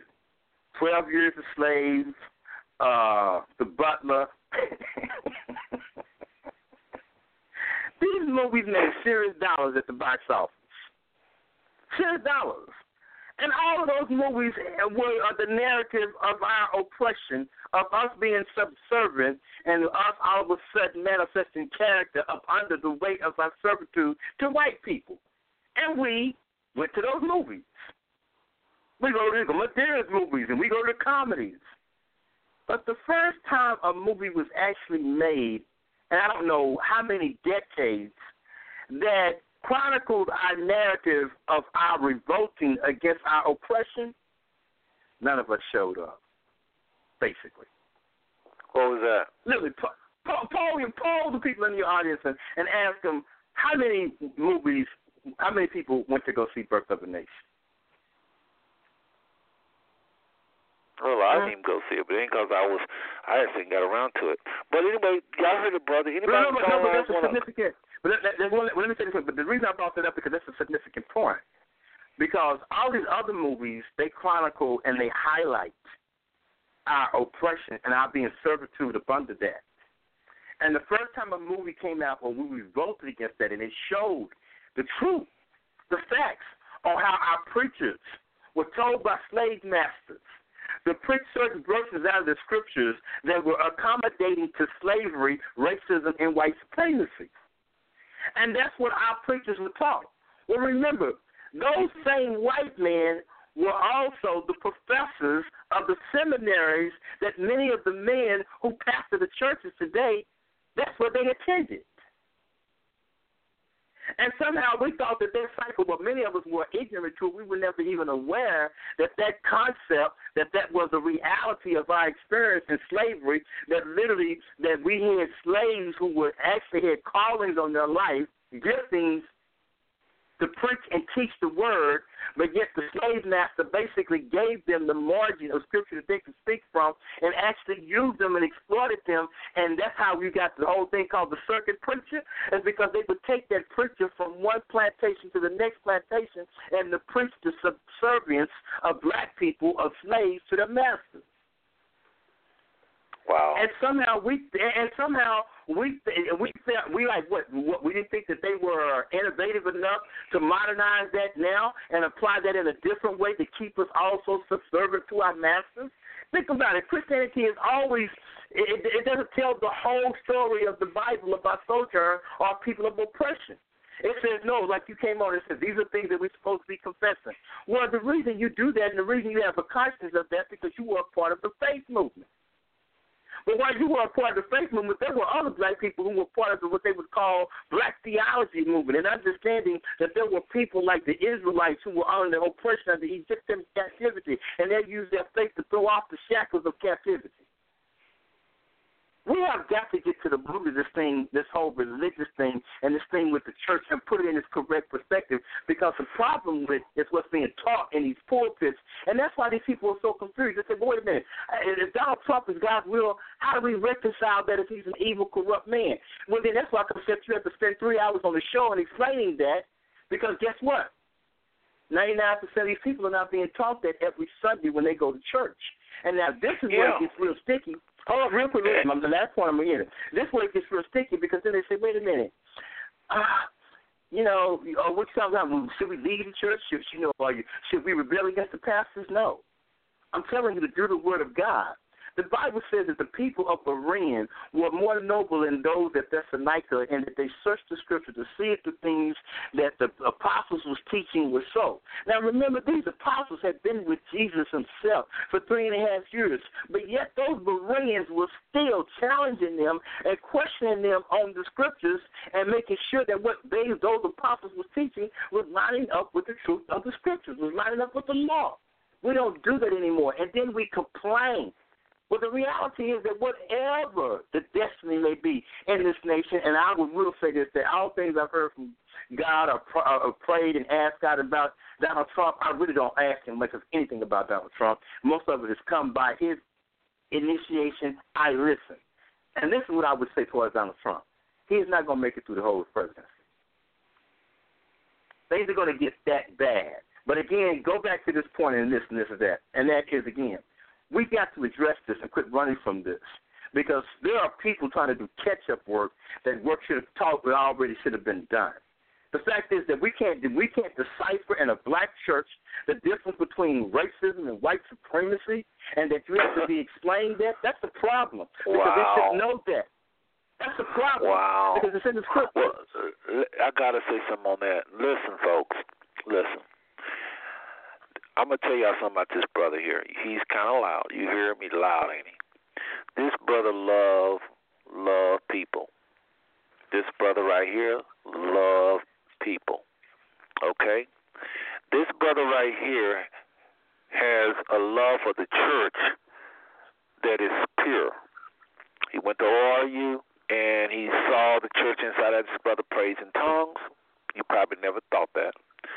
Brother have a serious prayer life that can be envied by most Christians. He prays a lot. He don't even know I was going to do this. But uh he's rough tonight. He's rough. And I can know some of y'all saints is like, I don't know, he's just so you know, I heard him say, damn, you know, he's rough. This is what's coming. This is what's coming.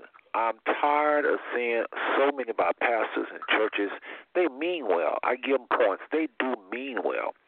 But this scared type of minister that just don't want to get involved with nothing, you seem like the church people, to me, is the most uninformed people around. It's like the Muslims know more about what's going on than our church people. And I understand it's depressing to be keeping up with Illuminati and one world government and secret societies and all that. You know, but folks, if you don't, you y'all the one. The church is the one. Brother Elishua, I want you to finish, but I just got to hit this real quick, folks. Family, friends, if you are in Christ, you are the ones with the atomic bomb. You are the ones with the sharpshooters. Some of y'all pray in tongues. Some of y'all are, are, are using the gifts of the Spirit, and you got all that power but you don't even know what's going on.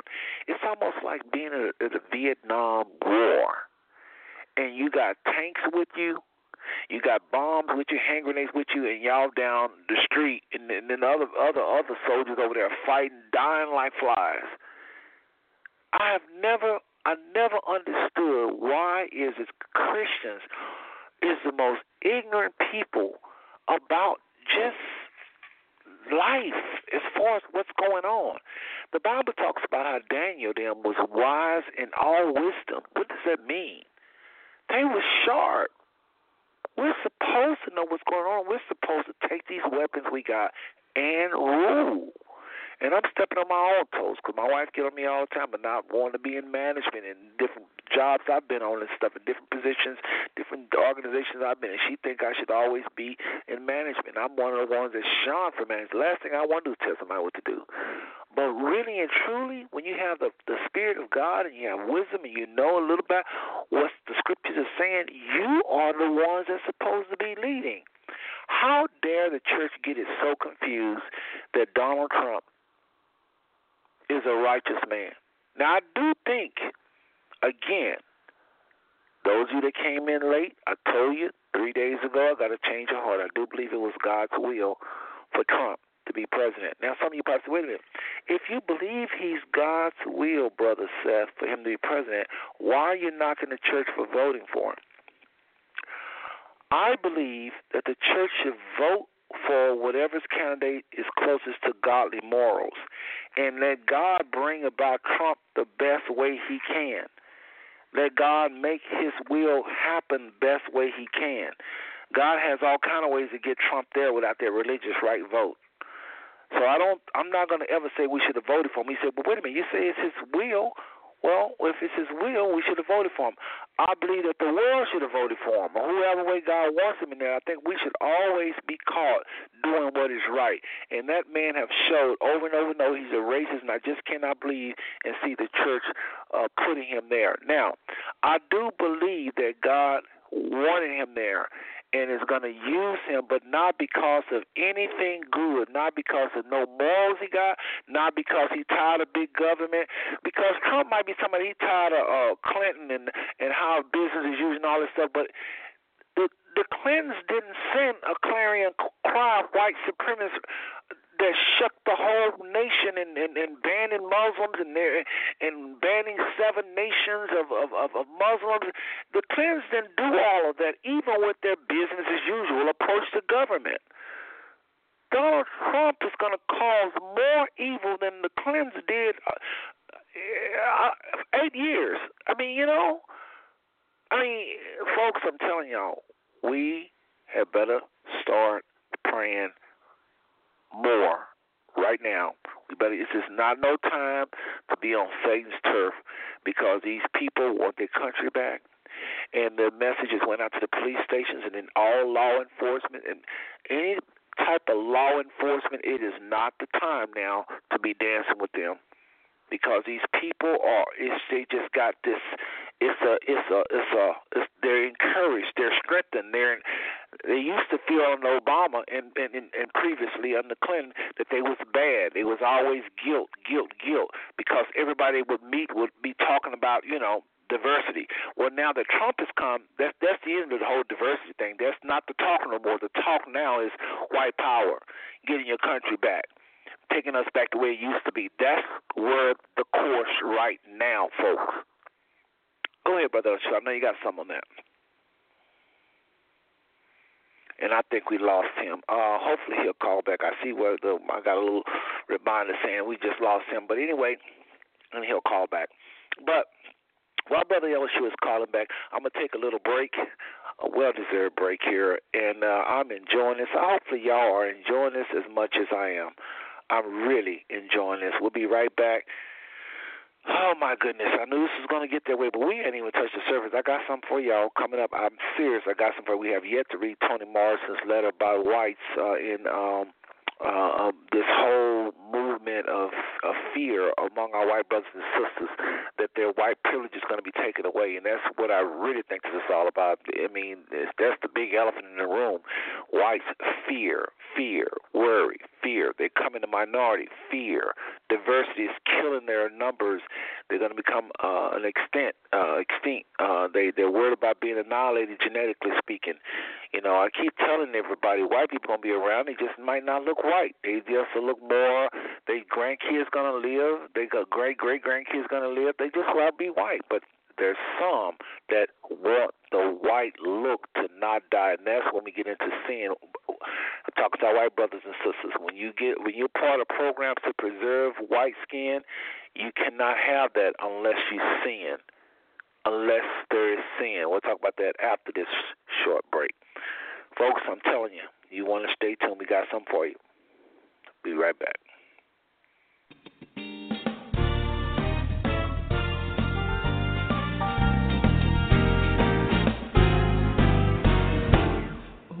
I go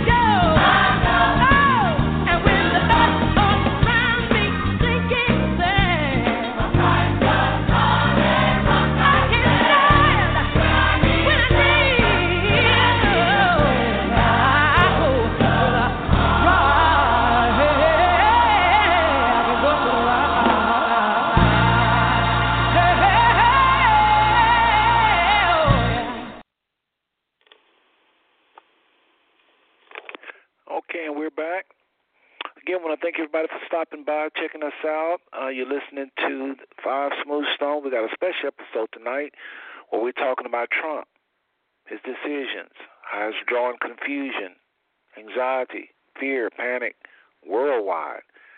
And we're talking about solutions tonight. Solutions. What do we do about it? What do we do about this? So tonight we're talking to Brother Elishua and uh, many of you know him from Israel now. Uh, many of you know him from various blog shows. He's been actually a guest on this show uh, a few times, and uh, that's what's happening.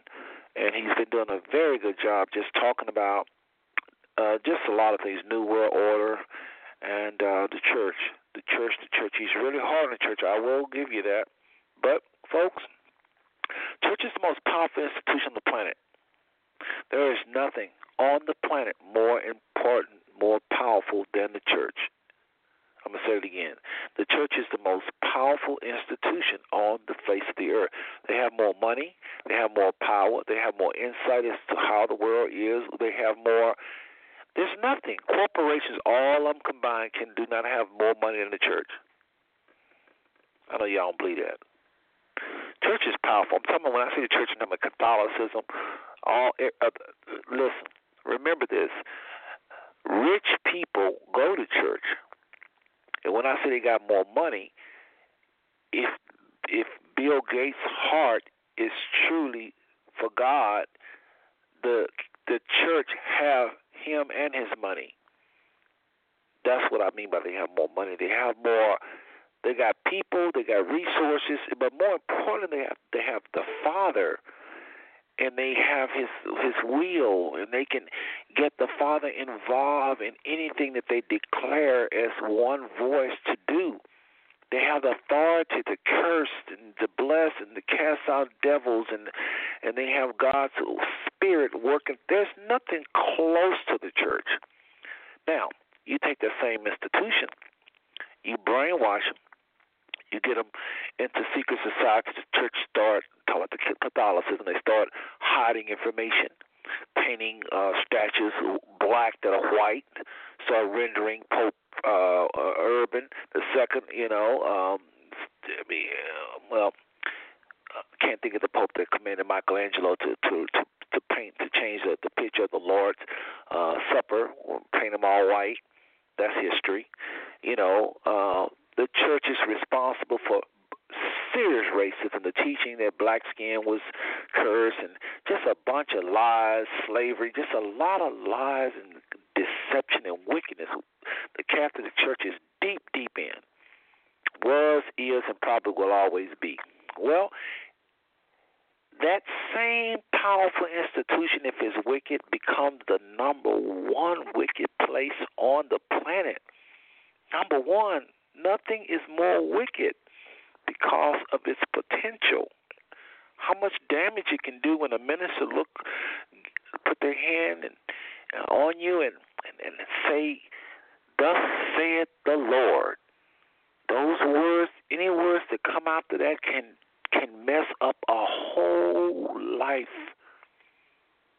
The church is the most wicked institution on the planet if they don't seek the Father. It's serious, folks. It is just that serious. So tonight, we've been talking about that church, that power that it has. And we've been trying to look at it and, and try to figure out what's going on with Trump. Why are they now making him this righteous candidate? Trump is Trump. He says what he is. And I've watched him, you know, when he went to the church service on, on the day of the inauguration. And uh, I watched him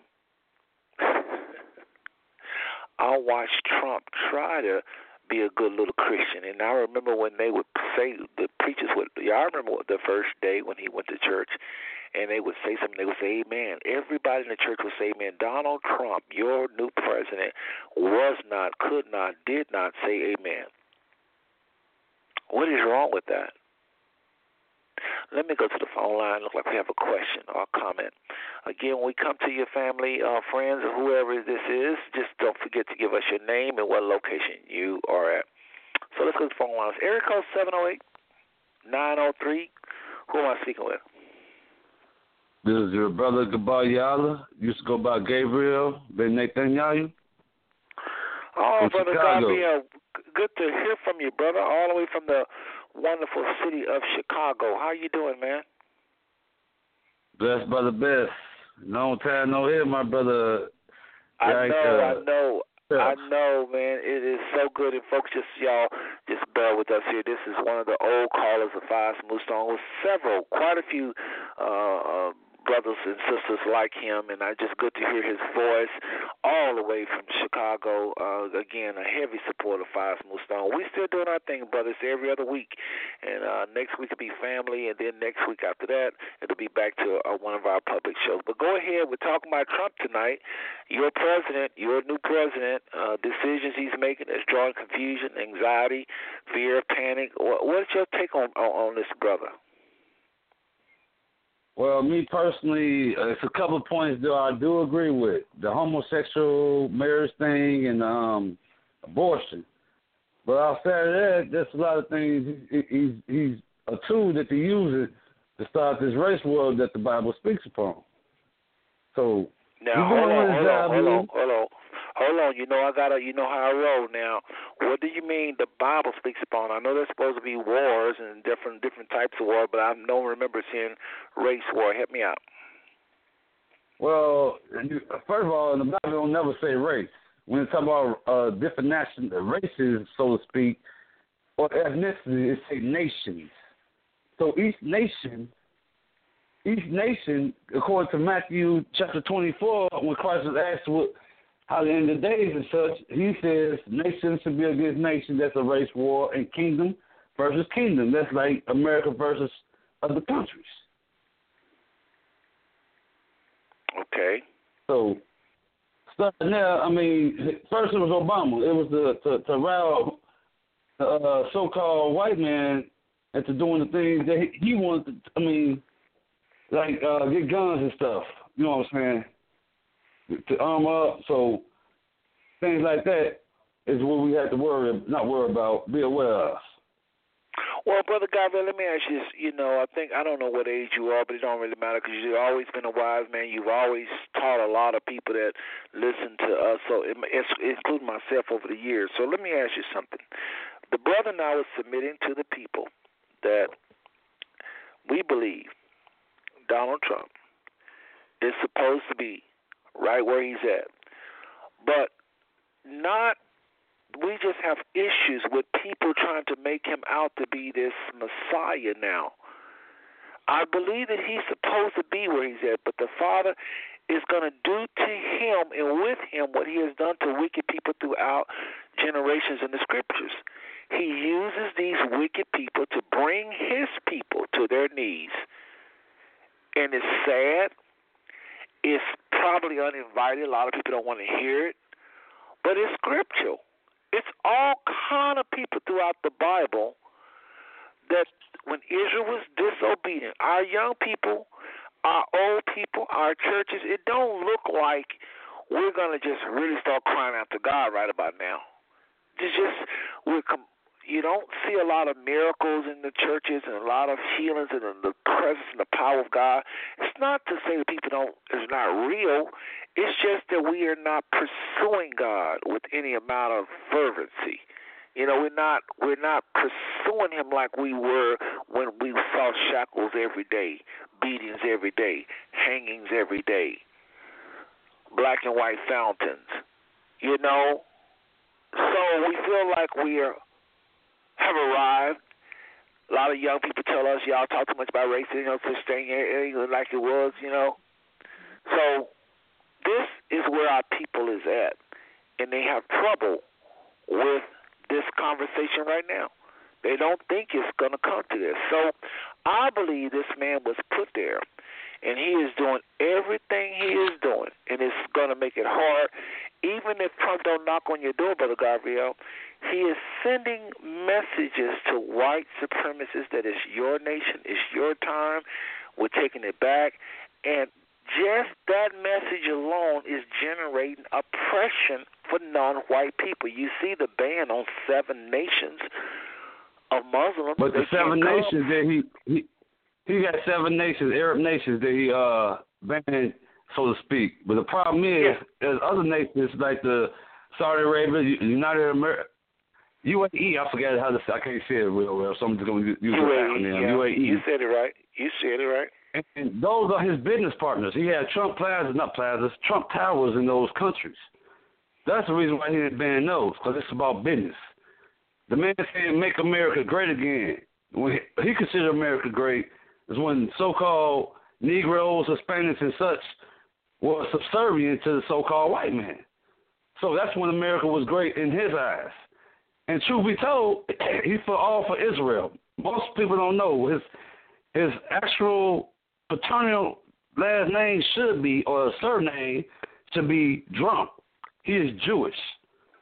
That's why his his, his daughter married a Jewish man because she, she was already Jewish. So that's why he's in league with with uh Israel. He said his father and his people always was for Israel. Why? Because he's a Zionist Jewish man. So when you're dealing with somebody like that over the country, then and change their name because like most Jewish people that run Hollywood and the music industry, they change their last name so it can fit in, so people don't instantly attack them. That's why Hollywood and, and the music industry is so corrupt. The people that's pulling the strings, they don't know who, we don't know who they are. We put trust in men, and the whole thing is we don't even know who these men is and what their whole purpose is.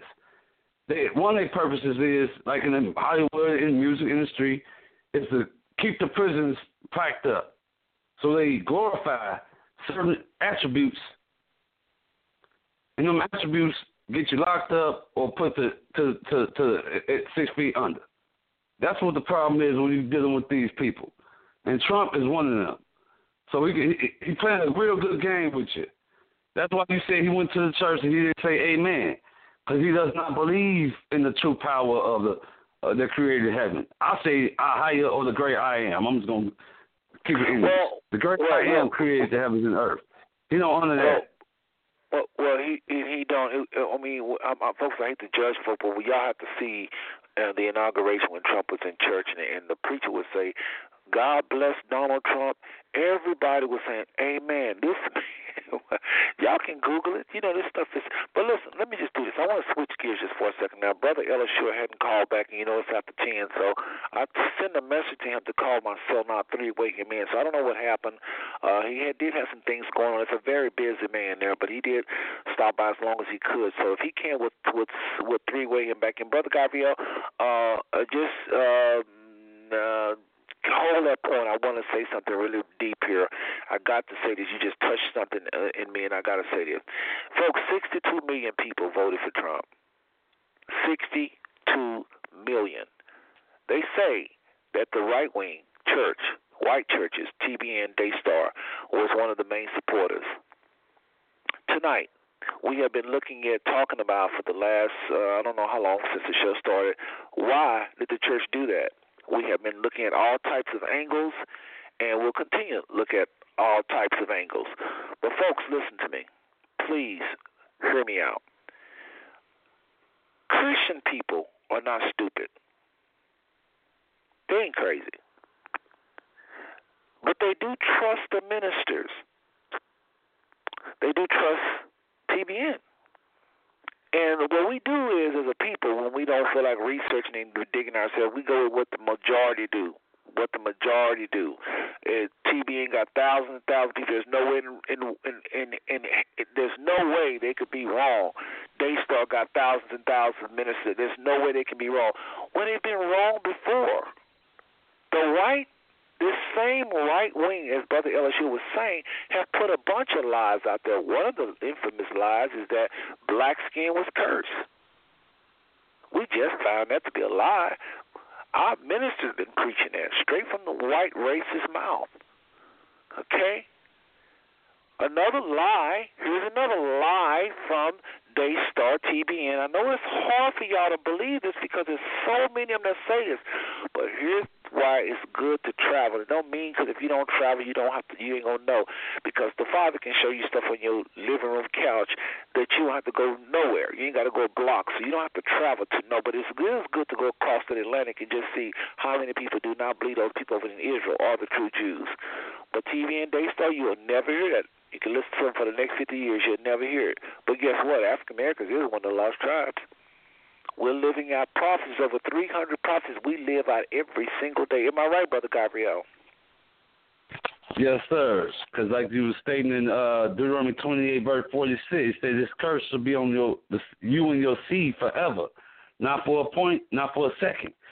And the blessings was temporary at that time. They will come back when Christ come back. But since we right, was in error for all the blessings, all the curses is going to be upon you forever. It ain't just curse, curse, curse. If it's the nation of Israel turn to God, whoever they are, they'll be blessed as well. But, uh, but Go ahead. I just want to say that it's, it can be blessings. I don't see because the reason why I don't want people to think is just curse, curse, curse. And remember, family and friends, And brother Gabriel, hold that thought. Remember, family and friends. If you obey God, you and your house, no curses is going to come near you. As a household, you can be healed, you can be blessed, and the Father promised that you will dwell in the Psalms 91 is what I'm quoting. He that dwells in the secret place shall abide under the shadow of the Almighty. You can be blessed, blessed, coming in, blessed coming out, going out. I'm talking about as a household, but your nation will mourn. And again, look at the Messiah. He was a powerful being, but he came, Israel was in captivity. When he left, Israel was in captivity. So you think you're going to have it better than him? If this nation don't turn to the Father, y'all are going to see us as a nation struggle. But you don't have to struggle. You don't have to be sick. Sickness have to dwell in your body. You don't have to be poor. We don't have to be poor.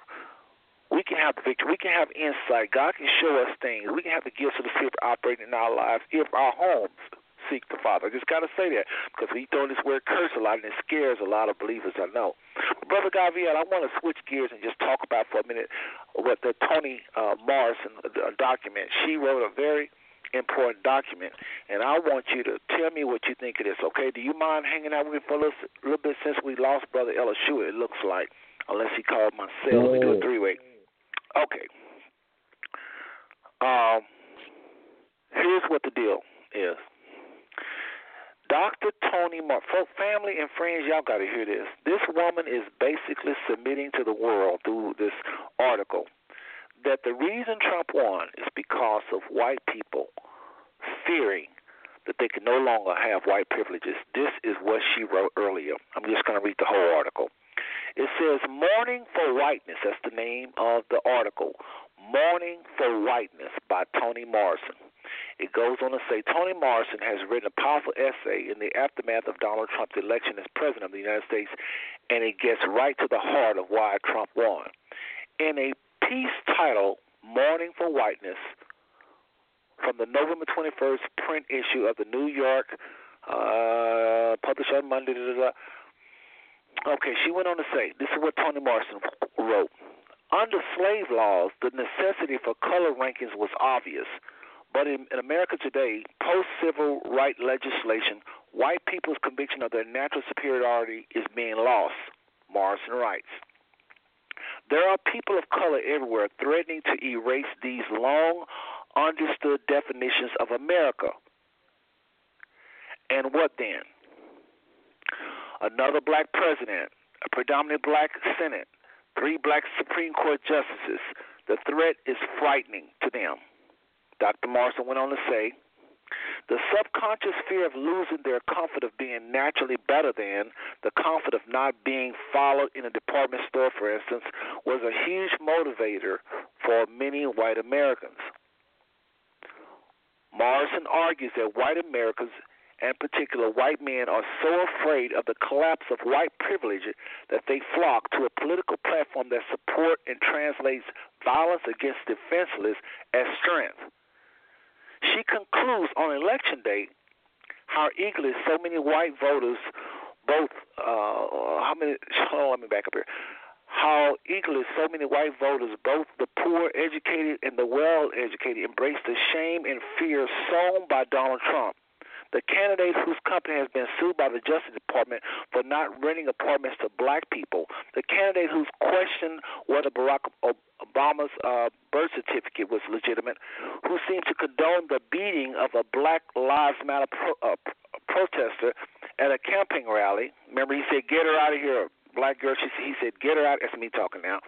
Remember, he this black girl being pushed around by these white guys, and she was saying, "Get her out of here!" Talking about this black girl, and then Trump. This is me talking. He's Trump went on to say, "Remember when we used to do them like that?" Racist, if I don't know what. But anyway, Dr. Toni Morrison went on the site. The candidate who kept black workers off the floor of his casinos. The candidate who is beloved by David Duke and endorsed by the KKK. Morrison takes on the election. Uh, Morrison take on the election is one of those that have been echoed by many other commentators, including Van Jones. Van Jones been talking about this a lot, who described it as a white lash against the changing country. So this is just a little bit about this article, folks. This is just a little bit about this article. Hold on, got to read this part to it. Then she went on to say, I didn't see this part. It says, as the uptick in hate crimes across the country and Trump appointments of controversial figures like Steve Bannon to his cabinet continues, it becomes clearer and clearer that race most definitely played a role in his in election. Now, basically, what I was just saying there, well, I said it pretty much, but she is saying, and I, I, I vehemently agree with her that a lot of whites is fear fearing losing position. Now, I want to say to all those white brothers and sisters listening to this show right now, because I do have white followers of Smooth Stone. I know they're listening. I want to, just like I've been telling family and friends to trust God, get close to God.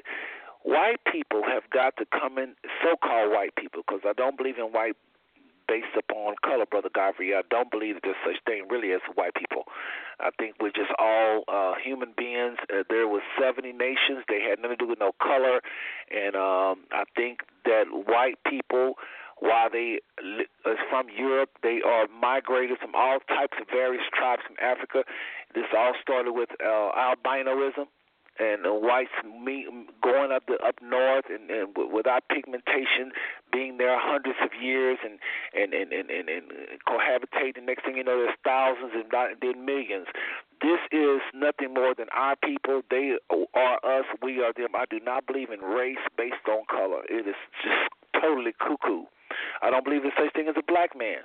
I think we are just we are either one of those seventy tribes. We don't know because we all mixed up, so now it's probably just to say, you know, all the people that we know who they are is Israelites because the Bible says there were certain things that would go through blessings and cursing. But outside of Israel, it is hard to determine which who is one of those seventy nations, who's who of the seventy nations in Genesis ten. That is the only time we can segregate people. It's based on Genesis ten. The Amorites, uh, you know, the Jebusites, and all this. This is the only way you can divide people based up on uh, any type of division is uh, Genesis 10.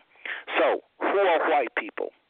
White people is black people from various tribes all over, um, having migrated to Europe, having lost pigmentation, and next thing you know, those albinos come out of there and they begin to start mixing, and no longer do they have blonde hair, they have red hair over thousands, thousands of years. Folks, I'm telling you, there's no such thing. God does not, it ain't in the Bible. Nowhere in the Bible does it say white or black. There's nowhere in the Bible. So I got news for all of you white people listening to me. Y'all are worried, some of y'all are worried about losing white skin. Now, some black people listen to the show tonight, they might be turned off right now because they have no idea. They don't think about it, they don't care about it, they probably don't want to think about it. But there's a lot of white supremacists that have been talking about this for a long, long time. The fear of white genetic annihilation, the fear of white genetic annihilation. The whole purpose of them endorsing Trump, Brother Gabriel, is because they fear being annihilated. Have you ever heard of that, Brother Gabriel? Yeah, I heard that from multiple uh, sources, including Dr. Frances Welsing. And the thing is, the white man is uh, one of our closest brothers because our forefather Isaac had twins. And the first twin came out red all over, hairy and red over like a like a garment. So that's the so-called white man, the pure blood white man. And the so-called Jewish man he comes from that bloodline through Amalek. Amalek is when Esau went into the Horites uh, and had sex with Timna, or excuse me, not sex. Well, you, know, well, you, you, you well, lay down with well, Timna. It, it, it, uh, not Timna. He can't begin Timna through. That through Timna. That was the right. That's where you get the so-called Jewish man from. Well, That- and and the seventy nations, as you stated in Genesis ten, in the table of nations, one nation that was not there yet was the Israelites, but their forefather Shem and his bloodline, who we come through our, our far our far side, was all was was a part of the seventy nations. So yeah, And, and and, folks, and uh, uh, let me just say, because I don't want to get off into the genealogy too much, you know, but I just want to say this really quickly to our white brothers and sisters because it's very real. Uh, we just elected this president. These people are serious. They don't want to be annihilated. Trump is trying to make the nation white again. If it's white again, the white population will rise because you don't have all these people in this diversity. These white people are against diversity. These white brothers and sisters are against diversity. And to be very honest with you, I used to say there was racist, this, that, and the other. But family and friends, I want to put something before you. And when I put this before you, you will understand these people. They are very intelligent. Think about this for a second, family and friends. white people have been told by all kind of scientists that in a little while there will be no white skin or very little. Their children are feeling it at school, minorities everywhere, and then Trump comes on the scene. And he said, "There's enough is enough. Let's make America where it used to be." Some of you black people wearing these T-shirts with "Let's make America great again," and you're not understanding what these folks mean. There's a guy by the name of Steve Bannon. Now, some of you heard me say this earlier, but you got to forgive me. Some people just coming in uh, about 30 minutes ago and they didn't get this. So let me just say this: got a lot of people that come in all kind of area codes within the last just right before we cut off. So let me just say this. I mentioned this earlier. A, man by the name of Steve Bannon. Do your own research. Who is Steve Bannon? It is no joke. He is a white supremacist. I know some of y'all have a hard time believing that a man would be in a, a, a in a position that powerful in the cabinet of the president of the United States, but he is. He's in the White House, and he is the one responsible even though it was, of course, uh, Trump uh, or uh, authorized it and probably demanded it. But Bannon is the one that actually carried out that seven-state ban, uh, where they banned those seven nations. But Bannon has a long history. He is something a part of something called alternative right. There's the right wing, there's the left wing, and then there's the alternative right. Alternative right, their number one goal is to make America white again. So I'm talking to my white brothers and sisters right now. We've been talking about our own people, kind of beating up a little bit on our people, and I just want to talk to my white brothers and sisters and those of you black people that know some white people. You may want to share this with them when you get a chance.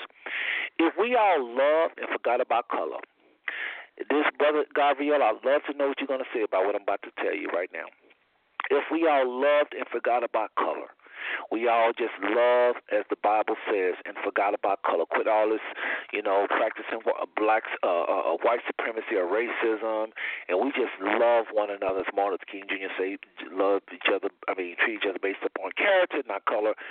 We would annihilate white skin. So if love erase you, white man and white lady, if love erase you, are you supposed to pre- try to preserve it? That's what you got to answer to, Christian. Christian. Black people, you think that's something. I got a question for you that's going to be even tougher. If you really believe that God made people white, and this is what white people are saying, I understand them. This is very intelligent. Brother Gabriel, I'm going to put you on the spot. I want you to answer for the people. And again, anybody can always press one, come on phone lines and comment. If y'all really believe that God made people white and he intended them to be white, why do you mix with them and destroy their white skin? I'm going to say it again. I'm going to say that again. If you really Well- believe that God intended, not not yet, Brother Gabriel, if you really believe within your heart of hearts that God made us black, some of us He made white, and you you've been saying it all your life. If you truly believe that, white people say, and this is what the white I can put it, I can play a tape now. Is what they say. They say you guys are causing us to be genocide. This is not right. You shouldn't be mixing with us. You're causing us our destruction. If you believe that God made them white, they are right. Oh, you got some thinking to do, family, friends. Do you really believe God made them white? If you do, if you mix with them and the baby is no longer white, you are participating in genocide. Here's what I believe. I believe God made men of the dust of the earth that happen to be brown. And the Bible talks about whenever white skin appears in your Bible sitting on your coffee table, it was a result of a plague. It was a it was a negative. It was looked down upon. Leviticus 13 I'm talking about. More specifically, verse 13, where it talks about white skin spreading. We call it today vitiligo. That was considered a curse to have white skin, white spots, and to be even all white those people could not participate in Jewish customs. They was now that Christ has come, none of this stuff matters. I'm gonna say it again. Now that Christ has come, none of these things matter. One more time, brother Gabriel. Now that the Messiah has come, shed his blood. Used to be in the Israelite days, you can be left-handed, you can be bald, you couldn't have white spots, you couldn't have vitiligo. And no, my friend, brothers and sisters who I love every single one of y'all, you couldn't have white skin in your Bible. Yellow hair in your Bible was associated with the plague. Read it. Read Leviticus 13. Come back and holler at your boy. Second Kings 5, last three verses, when it talks about leprosy, but it ain't the kind of leprosy we think about because in Leviticus 13, when you're covered from head to toe, Brother Gabriel, with whatever this thing called leprosy is, you're clean. You're acceptable. I'm getting a little deep, and I can't defend myself. And I talked about this to death. I did, I did over 15 shows talking about this this thing called leprosy. Uh, real quick, I'll give you this one scripture, and this will kind of save me while y'all go and research, because otherwise I know I sound crazy. But remember, Moses was commanded to stick his hand in his bosom. And the Bible says he stuck his hand in his bosom. The Father says, Stick your hand in your bosom, Moses. I'm going to show you a miracle. Stuck his hand in his bosom, and he pulled it out. And the Bible says his hand became leprous as leprous ass. Whatever follow the word as, ass, is going to tell you what his hand looked like. Now, if it was sores, it'll say leprous is sores, leprous is whatever. The Bible says his hand became leprous white as snow. What would the Bible say? Oh, he didn't mean that. He didn't mean that. Okay, all right. Let's not use that scripture then. Let's use when Miriam, his sister, was smitten with leprosy for being disobedient. Chapter 12. The Bible says the Bible says that she became leprous, Brother Gabriel, as snow. I can go on and on and on and show you that in the biblical days, the biblical definition back in biblical time when they talked about leprosy, not the leprosy they talk about today. Again, it says in verse 13 and 13 of Leviticus that if you cover with it from head to toe, you're now clean. It was it was it's best should be covered from head to toe. So if it's sores, and the Bible says if you cover with these sores, how is it more sores make you clean? No, they were just talking about when you're all white.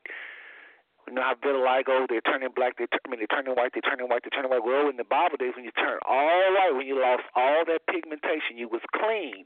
You still was a leper, which just mean white, but you was a cleansed leper. Unless if there was that raw flesh that you can see through. There's whiteness, which is clean leprosy, and then there's the reddish white when you can see through somebody's body. In the biblical days, all this stuff meant something. It don't mean anything today because Christ has come, His blood has been shed. All it don't matter. But I'm talking to my white brothers and sisters to let them know that the early people of, the, of that Bible was dark-skinned people. So while y'all hollering and, and, and trying to vote a president in and trying to uh, restructure this whole nation to keep whiteness, what are you doing? What are you really doing? God never meant his men to be white. I'm sorry. I don't know how it sound. I don't know how I sound. I love you, every single one of you. If you know anything about me, I ain't nothing but about love. But I'm trying to show you that, yes, white skin, Brother Gabriel, just give me, I'm coming at you. Yes, white skin is in danger, just like the scientists say they are right because of diversity. They are absolutely right. It will be annihilated, but you won't be annihilated, brother, white brother and sister. yo, you're still gonna have grandkids, still gonna have great great grandkids. Ain't nothing gonna happen to your posterity. You're still gonna be around, but they won't be white, and it shouldn't be a business. Your business what they look like, long as they love you and they love everybody else. And black people, the same thing. We shouldn't be worried about black skin being preserved, because first of all, it ain't going nowhere because it's the most dominant gene. But even if it was, we don't have the right to preserve black skin. We just gotta love and whatever color people turn out fine. One more thing to white brothers and sisters, and I'm done with this on, on this. Uh, again, I'm challenging this racism to preserve white skin and to, to, to do all of these things y'all doing to non white people to preserve banning these seven nations, all of these procedures and policies, these racist things to oppress us. One more thing. Brother Gabriel, bear with me. I know I'm a little long winded, but I got to say this one more thing. I was on a, a plane one time, and I was talking to this gentleman and he was in first class. And I only mention that because that's one reason I was talking to him because I knew he was somebody of substance, and and I get a kick out of talking to some of these businessmen, especially if I think they loaded. I like to know what they're doing and do they know God and different things like that. I just, but if it was a math, he was in coach. But I'm just, I shouldn't say first class, but anyway, he was. Who's there talking? Make the long story short, he looked like one of those ballers, you know. Again, looked like a very wealthy man by his different things he was doing. Had a lap. It just trust me, he was businessman. And I asked him, and he was, and he was doing big things. So we got to talking, and I asked him. We got on the subject of racism, brother Gabriel, and I asked him. I said, "Do you would you like to see white uh, racism end?" He says, "Oh, by God, yes. Oh, I'd love to see racism just destroyed and end." I said, "Yes."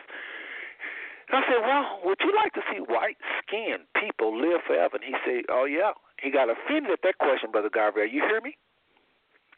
Listen. He said, Yes, but he got offended because I asked him, Do you want to see white skin live forever? The man got offended. And I don't blame him because that was a crazy question. Then I said to him, You know, you can't have both. He said, What do you mean? I said, Well, you can't have, and I agree with you, we, we want to destroy racism, but you can't have no racism and white skin. He said, I don't understand.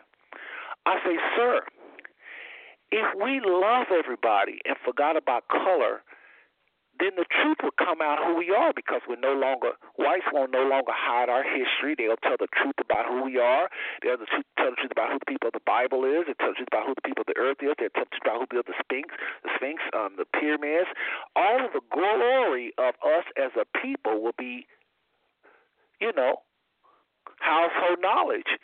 And all these lies about African Americans went whole, and some of your women will want our men. Some of uh, your men might want some of our women. Because the only reason we've been segregated is through lies about us. If the truth be told about us, and we just just loved each other, forgot about color and all these lies, your race will be annihilated. Y'all should have saw the look on his face. This is the question we're coming to. This is not another blog. I'm telling you, black America, so called black people, so called white people, we have some serious questions to ask. Did God make white people? Did he intend for them to be white forever? If he did, you should not be mixing races. You're insane. You're destroying God's design. The white supremacist is right. End of story. Black people got it wrong. We need to stay our butts out of their houses. Shouldn't be mixing. If God didn't mean for people to, to stay white, then we should we can have diversity and love and and uh, and white skin would be annihilated. And white people have got to understand you don't have no allegiance or shouldn't have any allegiance to keeping white. No more than bald head people need to be trying to only mate with bald head people because bald head is superior, or short people trying to only date short people because short is superior. Brother Gabriel, I've said a lot. I like to know what you have to com- what your comment is today. And again, phone lines, we're watching you. Anybody on the phone line want to press one? Don't be scared, y'all. Government ain't listening tonight. It's too many of us. They can't stop all of us. So, Brother Gabriel, what do you say about that? You said a mouthful. I'm gonna try to hit a couple points that I can remember upon. As, far as the mixing with the races, according to the Bible, we're not supposed to. According to Deuteronomy seven and three, Matter of fact, I'm a, I'm a, I hold had on, a scripture hold pull on, up. hold on, hold on, hold on, hold on. You got the floor. You got the floor. I do not like interrupting people after I give them the floor like this. But when he said don't mix the races, there was no such thing as race based on color. Don't switch that up uh, like that. Well, I know. So okay, nationality shouldn't miss.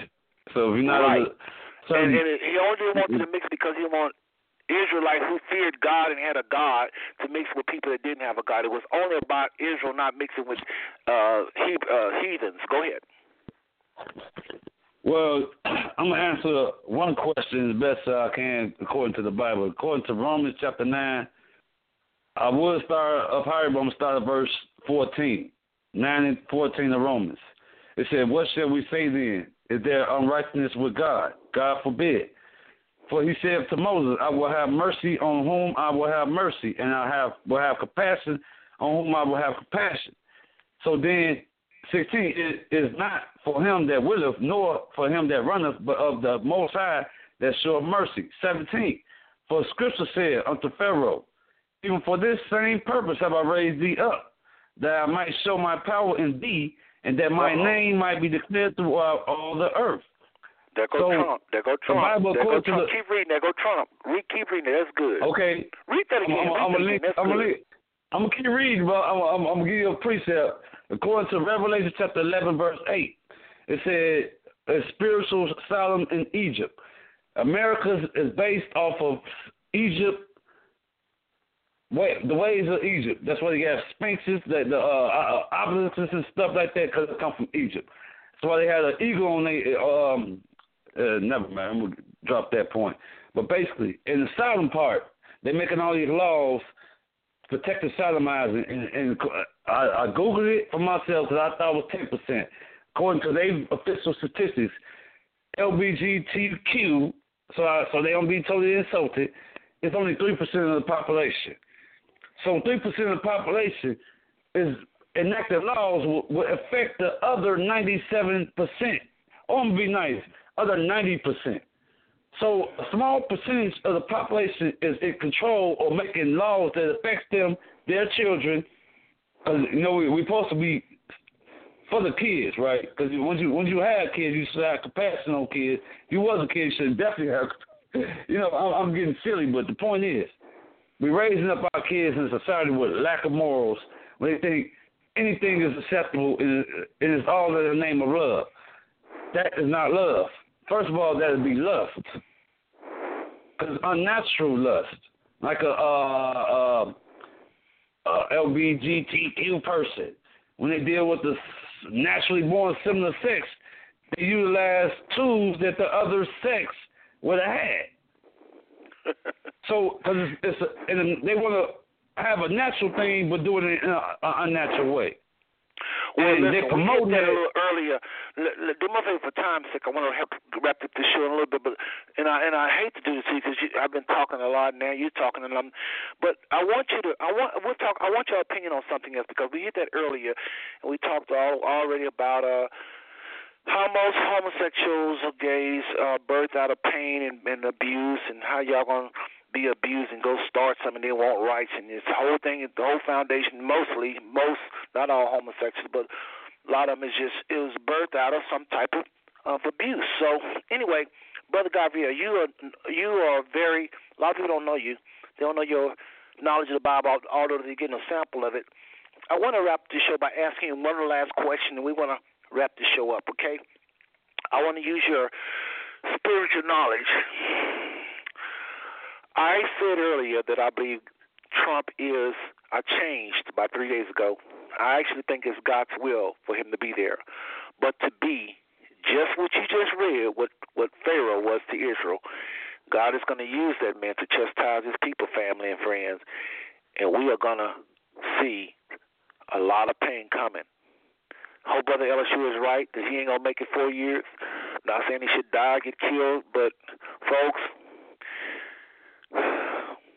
we've been telling everybody on these blogs, Brother Elishua, Brother Gabriel. He used to, Brother Gabriel, this gentleman on the line right now, has been with Five Smooth Stones for a long time. Him and a whole lot of other folk. And he knows that I've been for, I guess, six years now saying how we ought to treat people of the Bible. And now it's going to make sense. Everybody's going to notice before long.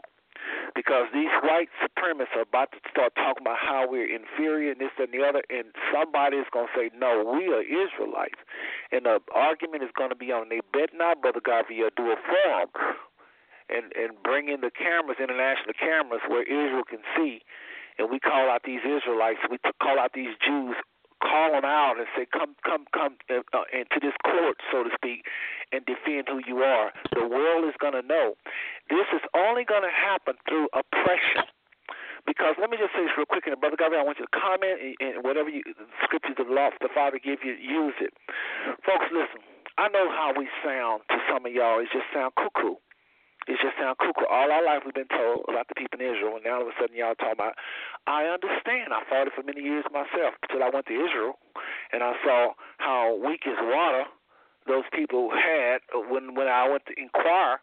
They're not as strong as you think. You, you listen to TBN and all them people. You need to go talk to people that say they're Jews. Ask them the things we're talking about here. But anyway, make the long story short, Brother Gabriel, Donald Trump is about to do some things that is going to shock all of us. He's already doing it, but the shock hasn't even started.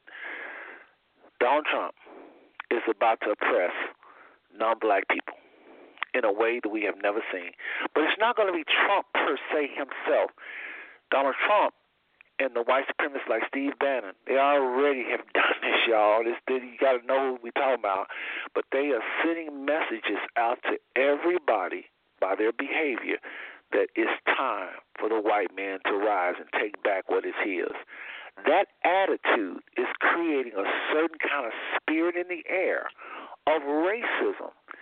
It's already happening. I didn't talk about it because I didn't get a chance to, but I was going to go over the crime statistics and the hate crime. Hate crime is through the roof right now. White supremacist organizations is popping up all over the place, and they got this thing. This one lady was saying, "Folks, I ain't trying to scare you. Please don't think I'm trying to scare you, but they got this one thing where this lady is giving an update count of the white supremacist group. And she said, This is how many white supremacist groups we had six years ago, and it's scary. I'm not lying, I'm not trying to scare nobody. Folks, these people are recruiting like crazy, and here's what they're doing. They are making up stuff on black people saying they're this, they're they're they're they're, they're criminals, they're black people raping this, they're raping our women, they're raping. They're making up stuff to get young people involved, and it's crazy. Now, what do you think they're doing? Just organizing, joining all these groups just to be joining?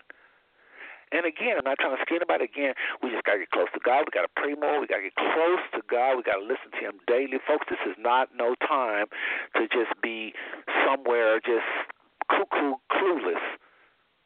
All right? So, Brother Gabriel, based upon what I just said, I want you to just have last words and make it, if you could, about maybe no more than about three minutes, and we're going to wrap up this show. Well, I don't even know how to start, finish, or what to go with, but I'm gonna say it like this: you you were right when you say he was in the position he was supposed to be in, because you know it was the will of the Father. We continue reading down in, in Romans, it speaks upon something like that, but I'm gonna leave it at leave it be. So I, I'm gonna end it like this: all praise and glory to the Most High. In His name is Hashem Yeshaya Wawa. That's the great I am in the name of our salvation and the Holy Spirit. So that's all praise. And Barak, um, excuse me, Barakatham wa shalom, peace and blessings, and ahabatham, and love to all Israel and the Gentiles that's following the way that the Most High laid out from the beginning. So I can't sum well, all right, brother. I, I, It's good, it's good to hear from it was you. Too, it's great to hear from you, man. Keep the shows coming, and hopefully, if if I catch a show, I can add a little to it. Well, it'll be the next two weeks. Every two weeks from now, just count it every two weeks, all right? Yes, sir. All right. Well, brother, everybody, was Brother Gabriel, one of the main listeners of Five Smooth Stones back in the day, and lots, of a lot of listeners. It's a lot of whites. Hopefully, they're joining us too as well. But, folks, more importantly, tonight, tonight, I know I said some very controversial things. They're not controversial. They just you just never heard them, and then uh, then some of y'all can school me on some of the things. But listen, folks, you got to make some choices, uh, black people and white people. you got to make some choices. You know, you, you we have to understand um, what we're dealing with here. These people are trying to preserve whiteness, and they're going to come out with all kind of lies. Colleges, just on every level, look for them to start coming out with things showing how we're inferior. Because the whole purpose of preserving white skin is you got to have a separation. You got to have whites and blacks not wanting to mix. Well, the only way they're to not want to mix is there have to be lies. Always there have to be lies, lies, lies. Lies is what keep us separated. Look for the lies to come. Look for all types of ways to shorten our lifespan, be it in prison, uh, uh, be, be it uh, just whatever can keep for not just police shootings and all that. That ain't enough. They need more. They need more. I'm telling you what I know. I'm telling you what I know. I know I've been I don't mind researching and reading some of this stuff. Some of y'all just scared to talk about. I'm telling you, they're looking to increase the numbers of white people, and that means crime, sin. And I'm telling white brothers and sisters, if y'all so down with God and love and all this, you need to tell your uncles and aunts, aunts, you know, hey, we need to not worry about how white skin. You know, our grandkids are going to live. So what if they are look mixed, or so what if they look brown, or they look? So what if they, you know? So what if we see less blonde hair because of mixing? You see more redhead and brown hair and black. So, you know, our people, you know, you got to come, you got to look in the mirror and tell yourself it is a normal, natural process for white skin, white skin to be annihilated. And I know that sounds crazy, but I'm telling you the truth. We've got to love, like Martin Luther King Jr. said, forget color, and whatever happens, happens. Again, nobody's trying to come and kill whites and none of that stuff. We're not talking. I'm talking about love. You're gonna live. Your children gonna live. Everybody that's having kids is gonna have kids. It's just you may not be white, and that is a hard fact.